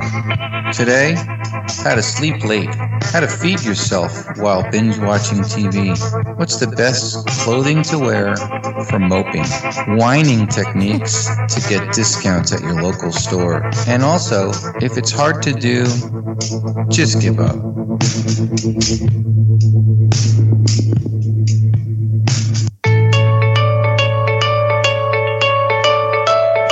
Tonight, we're going to start an investigation series. Episode one is Andy's hat. what makes that thing tick? What's it made of? What's keeping it on? And what exactly is he hiding under there? Does it have a name? What superpowers does it impart to the wearer? Does he sleep with it? And does he sleep with it? These questions and maybe actually some answers next. Hey, it's Vito.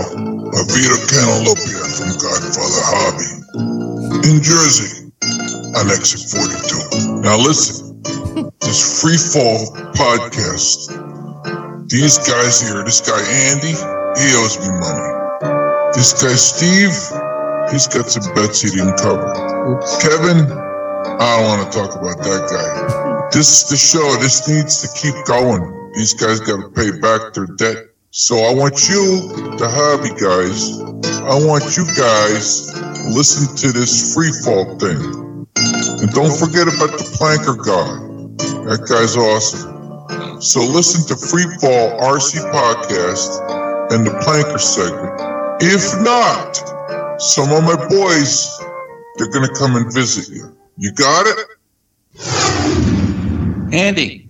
Hey, Andy, Mike D here. Yeah. I want to do a phone interview with you about uh, about your hat. All right. So, how long since you went uh, outside without the hat? Uh, a few months now, I guess. Where, if someone is interested, where can they get one? It's really hard to get. So, Andy, do you sleep with it on? Holy shit balls. All right. So, there's a rumor going around that you get uh, lightheaded and uh, your vision is difficult. I mean, you have problems, physical problems, if you uh, try to leave at home, or if you try to, you know, get up and, and start your day without the hat on. Then I tried, and I was like, bam, into the wall. Luckily, I, I haven't broke anything yet. Andy, there's a rumor going around. It's a little delicate, but the rumor is that your manhood is detachable and that you remove it from time to time. I sent mine home with Tima. She'll have a lot of fun with it. I suck.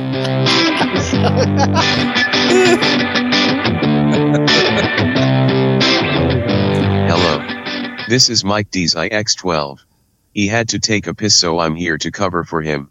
Next on this fucked up train wreck of a shit show is the best of segment.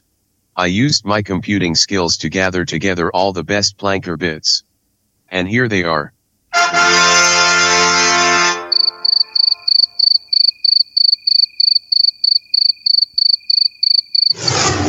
That's about right. Okay, here we are back around to Let's Get It. And I'm still after that damn Kraken. Oh, jeez. ay, ay. Tried to sell a kid. I got screwed at the casinos. Lost a car. Let's let's try the other daughter. Oh, God.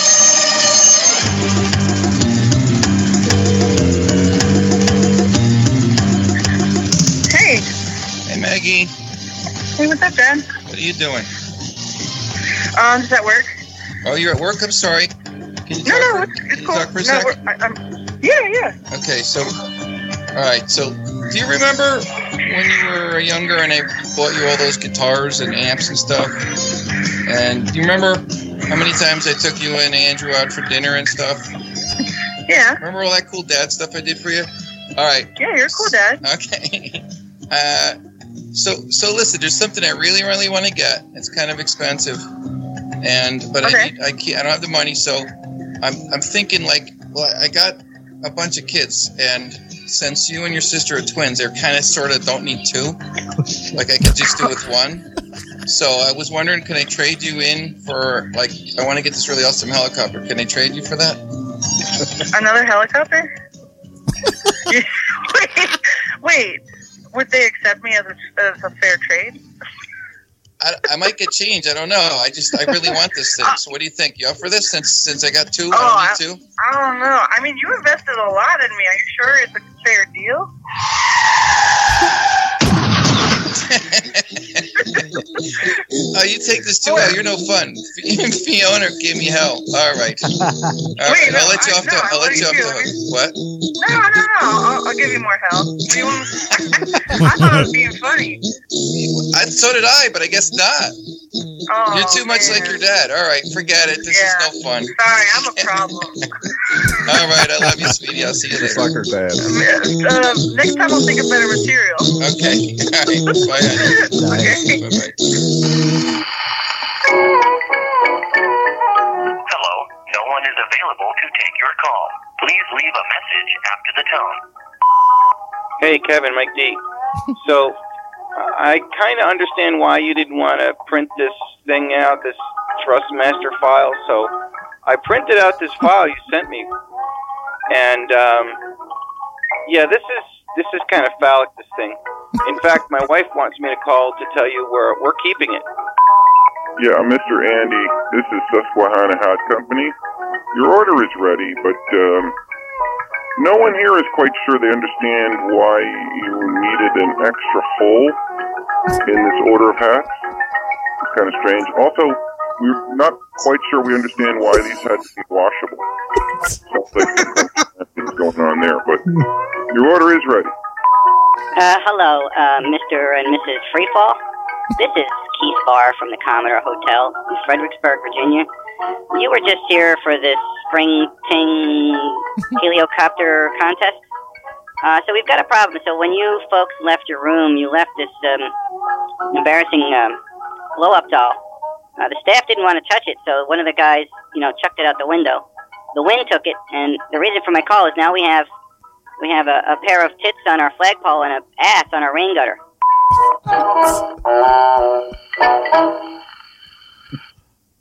Oh my god. I'll tell you what, dude, he's getting better and better with these things. He's Still like smoothing them together. Uh huh. God almighty. Thanks, Mike, for all the effort you put in. Yeah. Yeah, Uh, yeah. Pretty funny. Thank you, Mike. Unbelievable. Wow. Okay. Let's move on to news and announcements. All right. Uh, News. and announcements? Do we have any? Yeah, we're pretty late this week, huh? Yeah. Light Yeah. week. I couldn't find anything. Me either. Um, we got our fun fly coming up in a couple weeks. Oh man, it's coming up soon, actually, That's isn't right. it? Yeah. June Yeah, twenty first. June. Uh, twenty first through the twenty third. Dude, it'll Yep. be two weeks when this podcast comes out. Be two weeks away. Two weeks Yeah. from the the release date of this show. Wow. Two Uh, weeks. Not ready. Make your plans. oh boy. Make arrangements to get there. Yeah, yeah. Um, when are you showing up, Andy? Probably Friday, mm, sometime Yeah. noonish. I hope.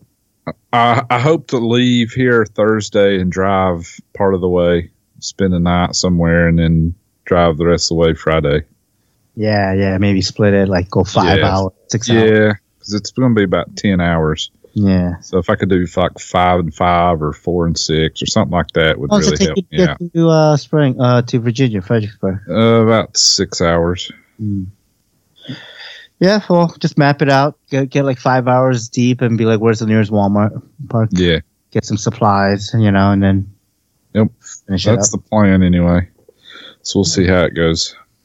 Cool. Cool. Nice. Is Tima making it up? Yes. Oh, awesome. Yeah, I think she's even uh, she's bringing her son. She Oh, has nice. some family that's about an hour from there, Okay. like over on the beach or somewhere. She's Yeah. going to go visit while we're there. Nice. Oh, cool. Yeah, that'd be great. Yeah.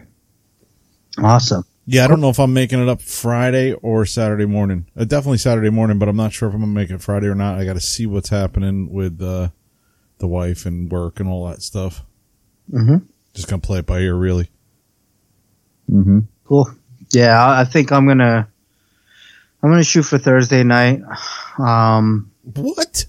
Yeah, so I could get like Rob's gonna go Thursday, so I was figuring let me maybe roll with him. We have to figure out the light tower situation and stuff. So Jeez, why don't you just leave now? Why don't you guys go tomorrow? I could. There you go. wow. Yeah. So I mean, So I have Friday off, so I was thinking after work Thursday, you know, I can I can, you know, maybe have dinner with the family and then mosey on down there. Why, why is Kevin getting angry that you're going on Thursday? I'm not don't getting know. angry. He's, he's just more a shock. It's it's every time I talk to him, he's leaving it earlier and earlier. yeah, that is true. Yeah. That's cool. No, no, that's that's awesome, dude. Yeah, I figure um, it'd be good to just get a head start, help set up, and get everything going. Because, um, you know, last I think last year I ended up getting there like Friday early afternoon, like 11, 12.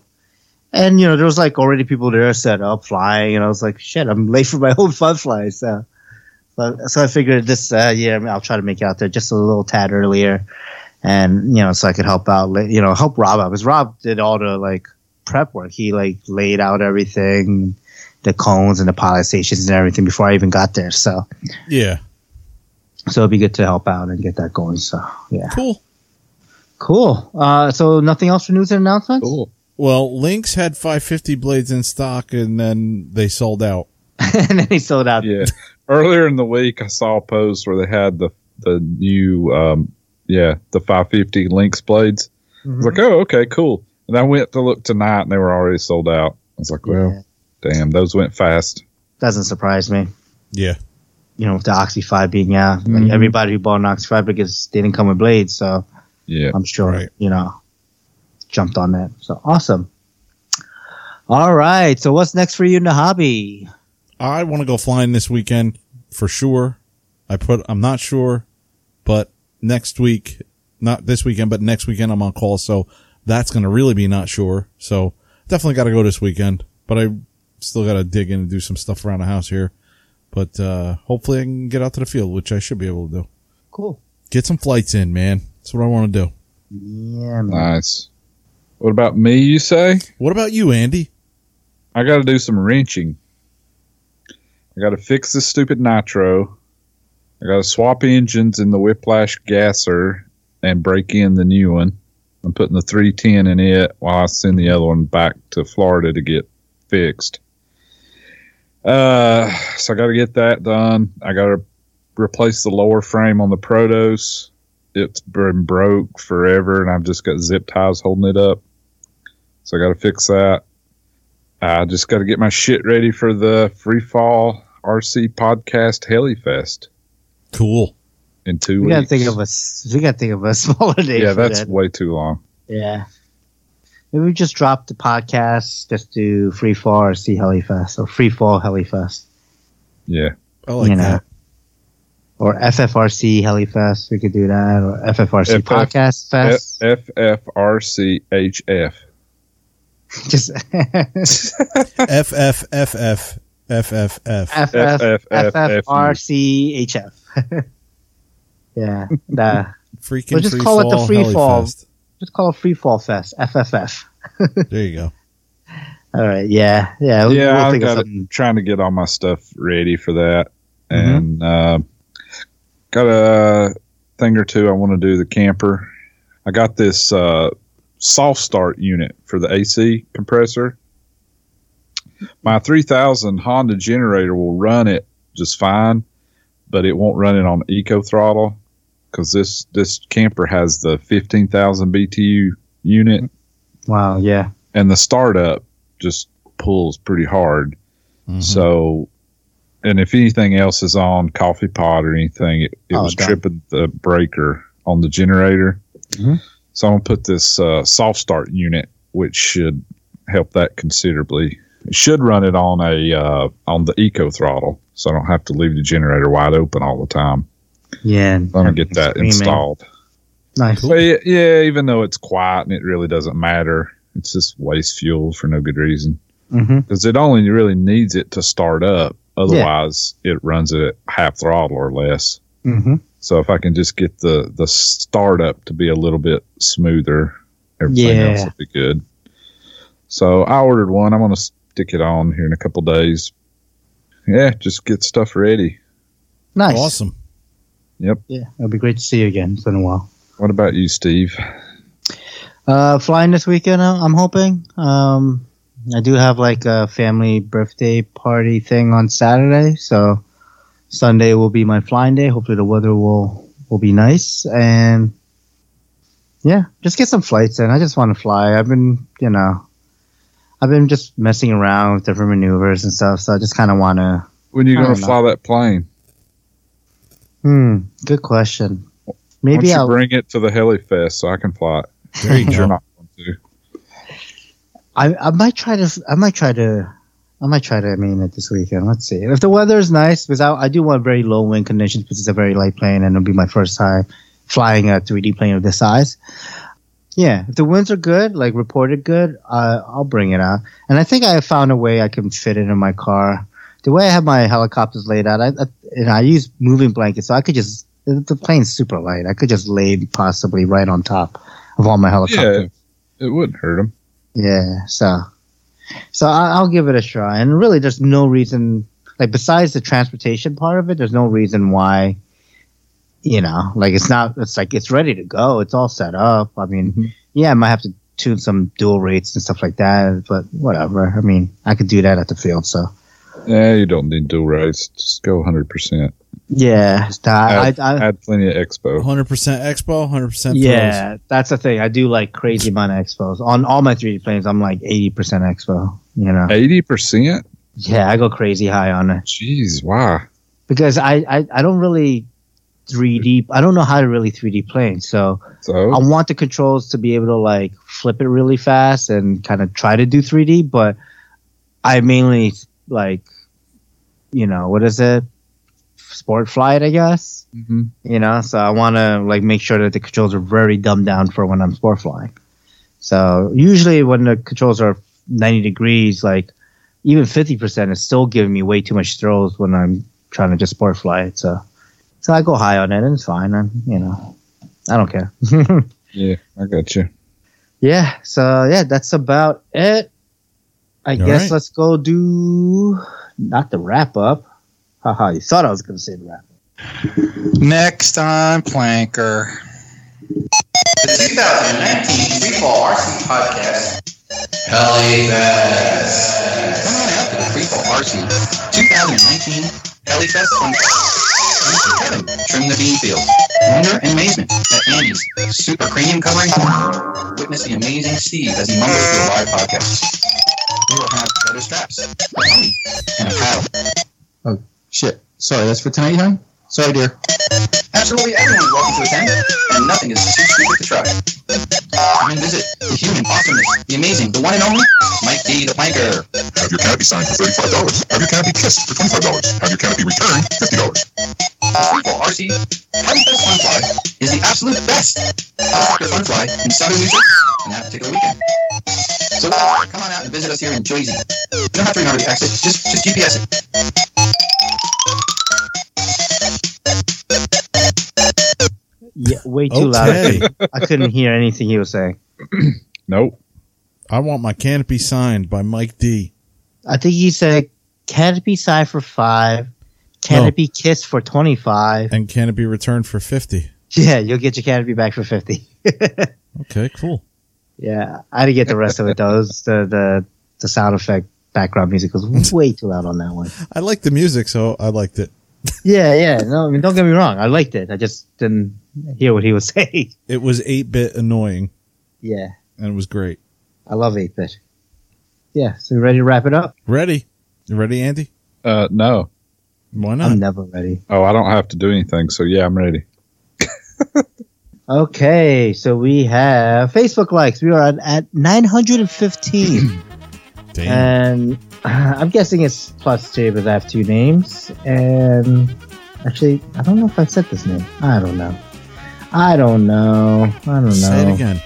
Yeah, I'll just say it again. So we have cue the music. Jake Westcott and Zachary Friggle. Zachary Friggle From Friggle Rock. from Friggle Right. Rock. Fraggle Rock, Friggle Rock. Yeah. He lives in uh, North Carolina. All right. All right. Cool. Thanks, guys. Thanks. Thanks for liking our Facebook page. Wow, we are what? 85? Yep. I mean, at this rate, it'll be next, it'll be two years from now, but Um, you know, two two a week, eighty five. Would take us what 40, 40 weeks. Um, but yeah, uh, we have to figure something out for the the one thousand. We will. Yeah, uh, we got plenty of time. All right, Facebook comments. What do we got?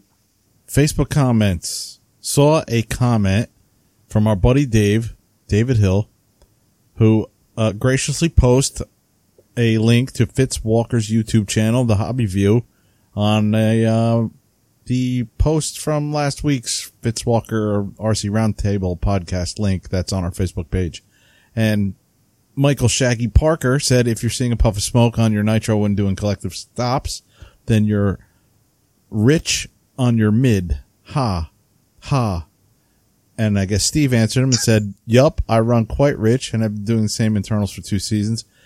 Makes me learn not to dig too deep. Yep. MSP said, right on. Fly it rich, fly it another day, fly it lean. Well, you know where this is going. Ha ha. uh, so that's what I saw on Facebook. You see anything else? Uh, no, I don't have anything else.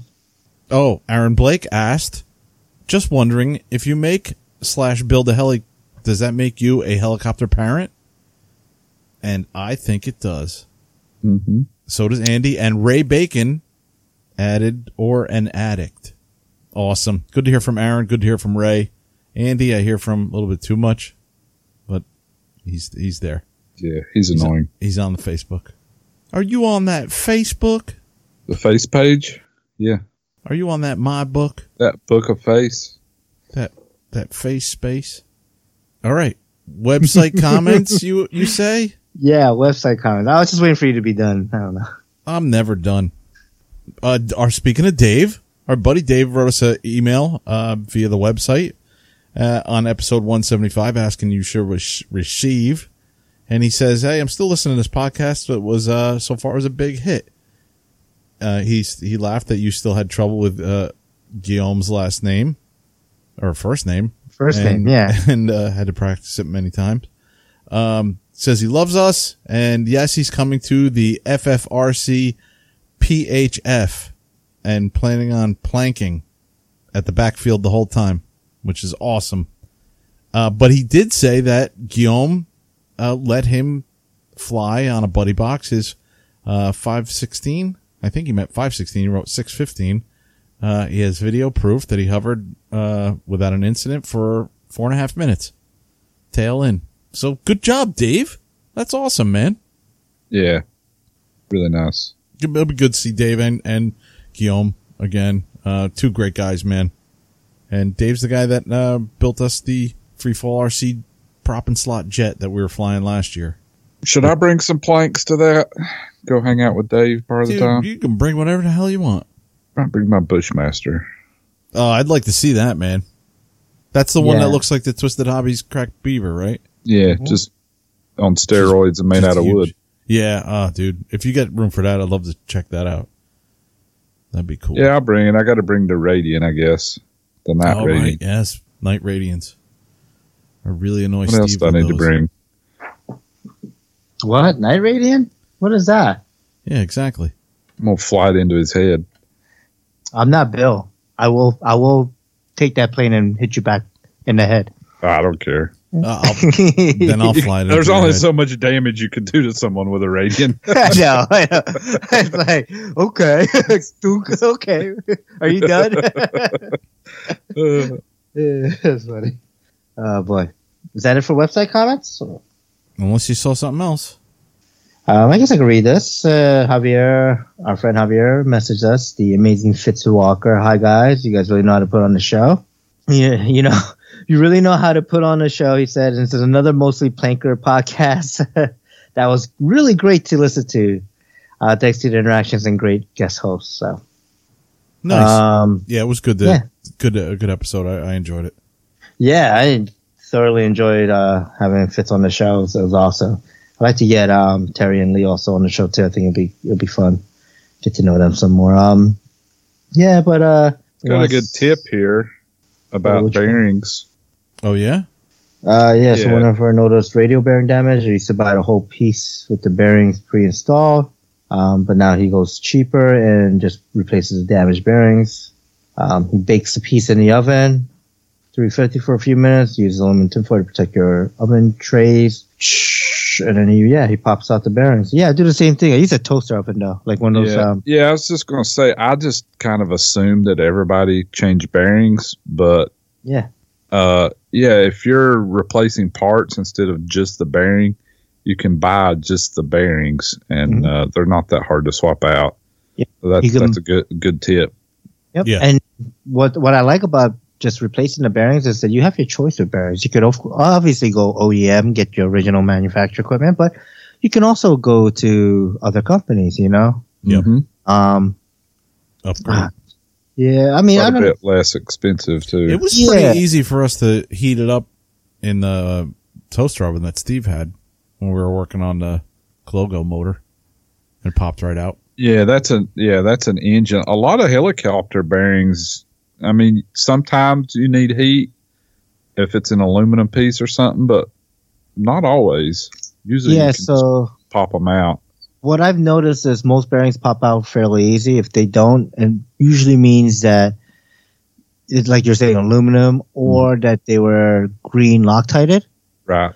So heat does break up the green Loctite. So you can use Eh. pretty much anything to heat them up. Yeah, I was going to say if you don't want to take like if it's in a bearing block, like a Mhm. main bearing or something, you don't want to take all that apart. You can just take a pencil torch or something and heat around. Yep. Pencil torch, soldering iron. Yeah, yeah, heat around the outside of the bearing. Yes, not the bearing. Pop right out. The outside. You want the, Yeah. the metal on the outside to um, expand and loosen up. You hit the you heat the bearing.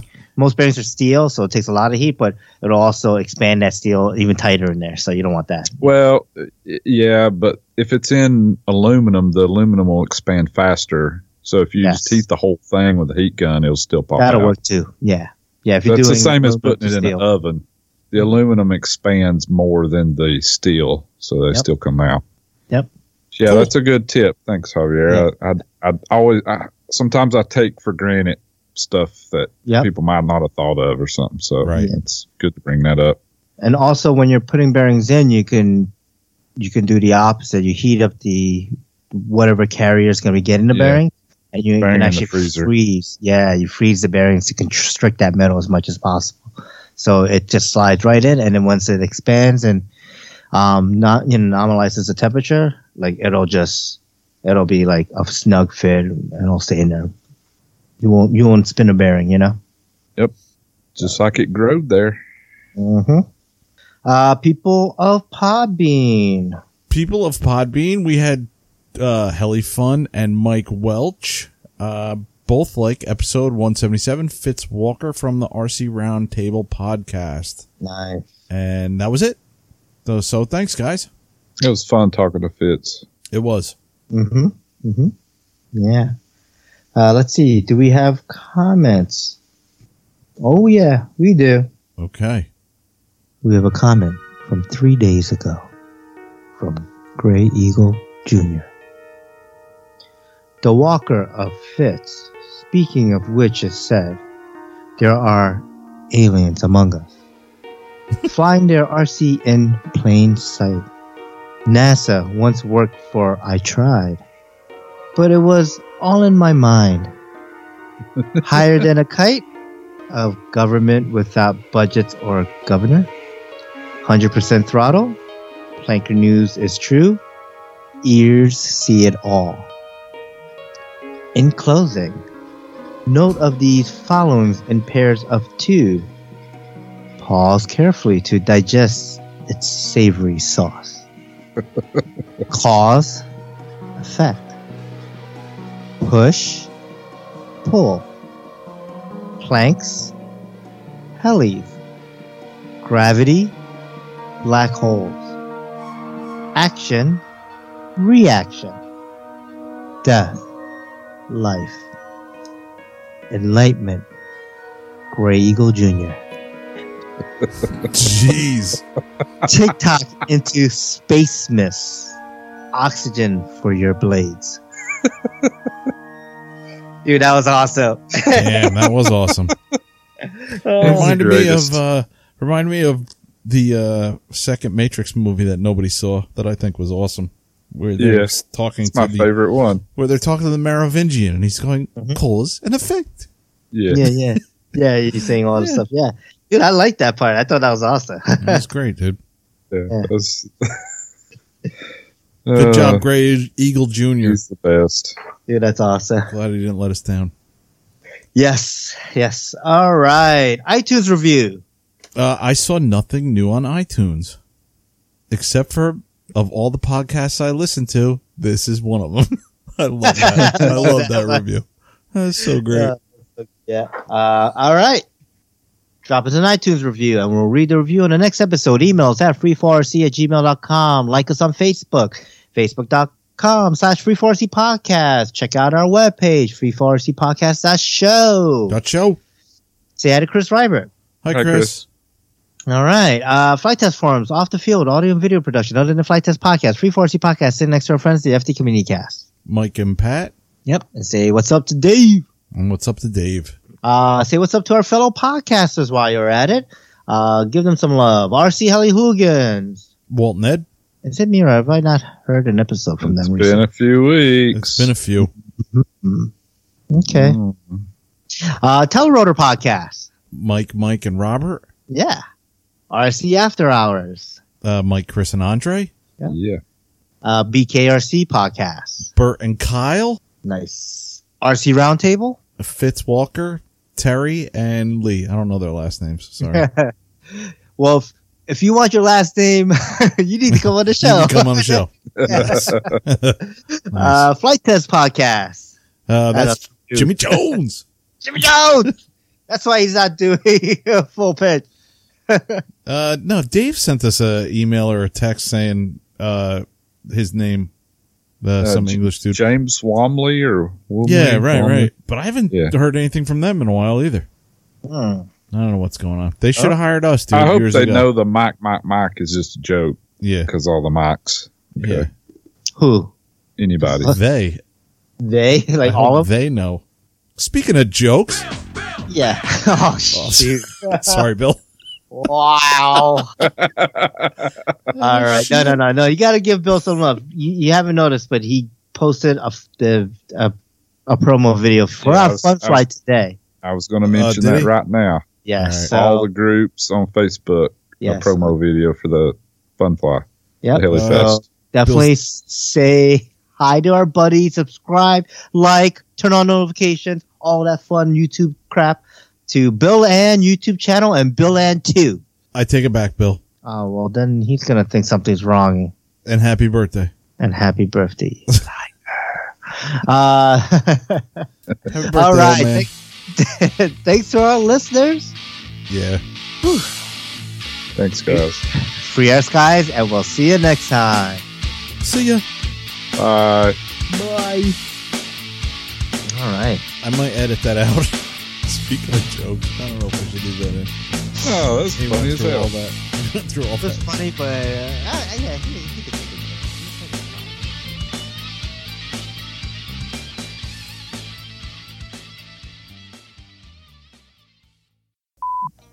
I got to pee. So your foot feeling better? Oh my god, yeah. levels are are good from last week. I haven't touched anything on this mixer board. So, all right. Ah, what episode was it? We did. Eight, nine, nine. We did. We did nine, right? I think we're. I think this is nine coming up. So did he say he did eight last time? I think so. I don't know. I think so too. You think I pay attention to Mike? So uh let's play another episode of the Free Fall Planker News Field Reporter segment. I don't know, whatever this stupid thing's called. All right. it's way too low, Steve. Okay, hold on a second. I can't even hear it. I forgot to plug in my headphones. So let's redo this. And you said it was way, way too low, right? Yeah. I can't hear it. Now he's gonna blow our eardrums out.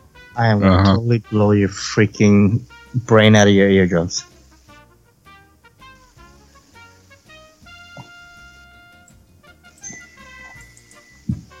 Nope. Still too low, dude. Now we can't hear him. Now I Perfect. can't hear Steve. Because I'm off to the side. I'm off to the side here. Let me see. Here. Ugh. you are off to the side. I always knew that.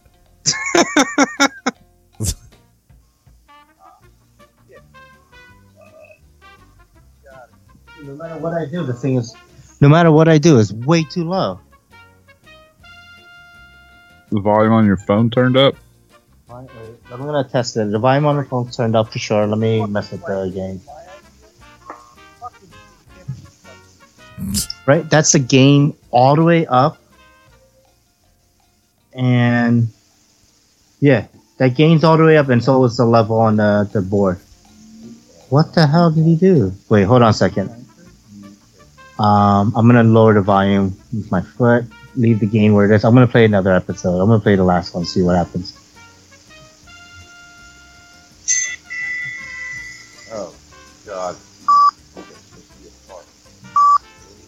Go again. Think it's gonna leave a mark? Oh, shit! I know what I did wrong. Mm, know what to say. Fuck. Fuck. Fucking shit. okay, I figured out what I did wrong. God damn it. All right, what was that again? That was What did you do? Did you need to update the firmware? no, it's it's episode. yeah, I had to update the firmware. No, it's actually episode ten, I think, because it's not nine. Switch over to what he said something about my hat, apparently. No, no, nine is what we did last week because Mike doesn't know how to spell. He spells promo pornmo pornmo p o r m o. Um, no, it's episode ten. That's what I see here. So let's try this again. Okay. All right, let's tune in for another episode of the Free Fall Planker News Remote Field Thingamajig, whatever this thing is called. Uh, would Skype like would you do you want to allow the following program to make changes to this computer? Skype from Microsoft. Absolutely not. But I know if I say no, it's gonna eventually do it anyway. So go ahead. Make whatever changes you want to make, Skype. I don't care. I could throw this computer out the window tomorrow and not even flinch. We wouldn't have a show, but wouldn't even flinch. Where's this Andy guy? Let's call him up. Let's call them both and see what happens. Oh, now we're recording. Yeah. Okay. Had a little issue last week. And Andy's not picking up. Typical. These guys will talk to each other before they talk to me. They'll get their little conversations going on and even though I just get a freaking text from Andy saying, "Hey, you guys alive or what?" Yeah, his text messages even have a southern accent to them. All right, I'm shutting that shit off. Oh, Jump on like he did. Hello? Hey, There he is. I tried I know. calling. I, But tried we're to already on a initiate. call. I You're tried to too slow. initiate contact. No, too I'm not slow. too slow. Steve No, said you're slow, slow. so you're slow. No, Steve's wrong. He's wrong about a lot of things, and that's one of them. That's the main one, huh? My my guesses are right. Oh, geez, Steve is right about What are something you right else about now. now? I've hop- I can't even say this word right. Wait, let me do it without chips in my mouth. Yeah, that might help as you shovel them That's what I in. was thinking.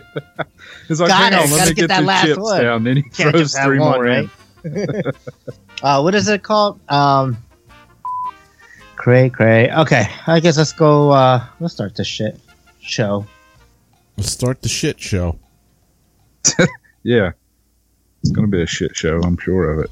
Oh, A shit show for sure. why would you say that? Steve's watching racing videos. Probably watching drift cars and getting a RC drift cars. That's my that's my radio when it turns on and off. Which radio are you talking about? That four channel FlySky Oh. ground transmitter. Sounds like a revving car and then uh, F1 flying by. I see. I told you it had something to do with RC cars. Yeah, yeah, yeah. Fucking flying helicopters getting boring. People are getting stupid with this shit. Andy, it's a very sensitive issue. You, you need to stop. busting I'm sorry. I can't. I can't help it. we Can't help can't. but laugh. All, we can't all be on the combine Yeah. planting planting seeds. Can't all be living on a farm. Conf- have all you have your personal flying field, but then never fly. Oh, how dare you! I got a bust some chops. Yeah. We we can't all only work two days a week either. no, you can. You just don't get paid for the five like I do. yeah. Yeah, that's a good point. I could. I just you wouldn't get anything I could do it done. too, yeah.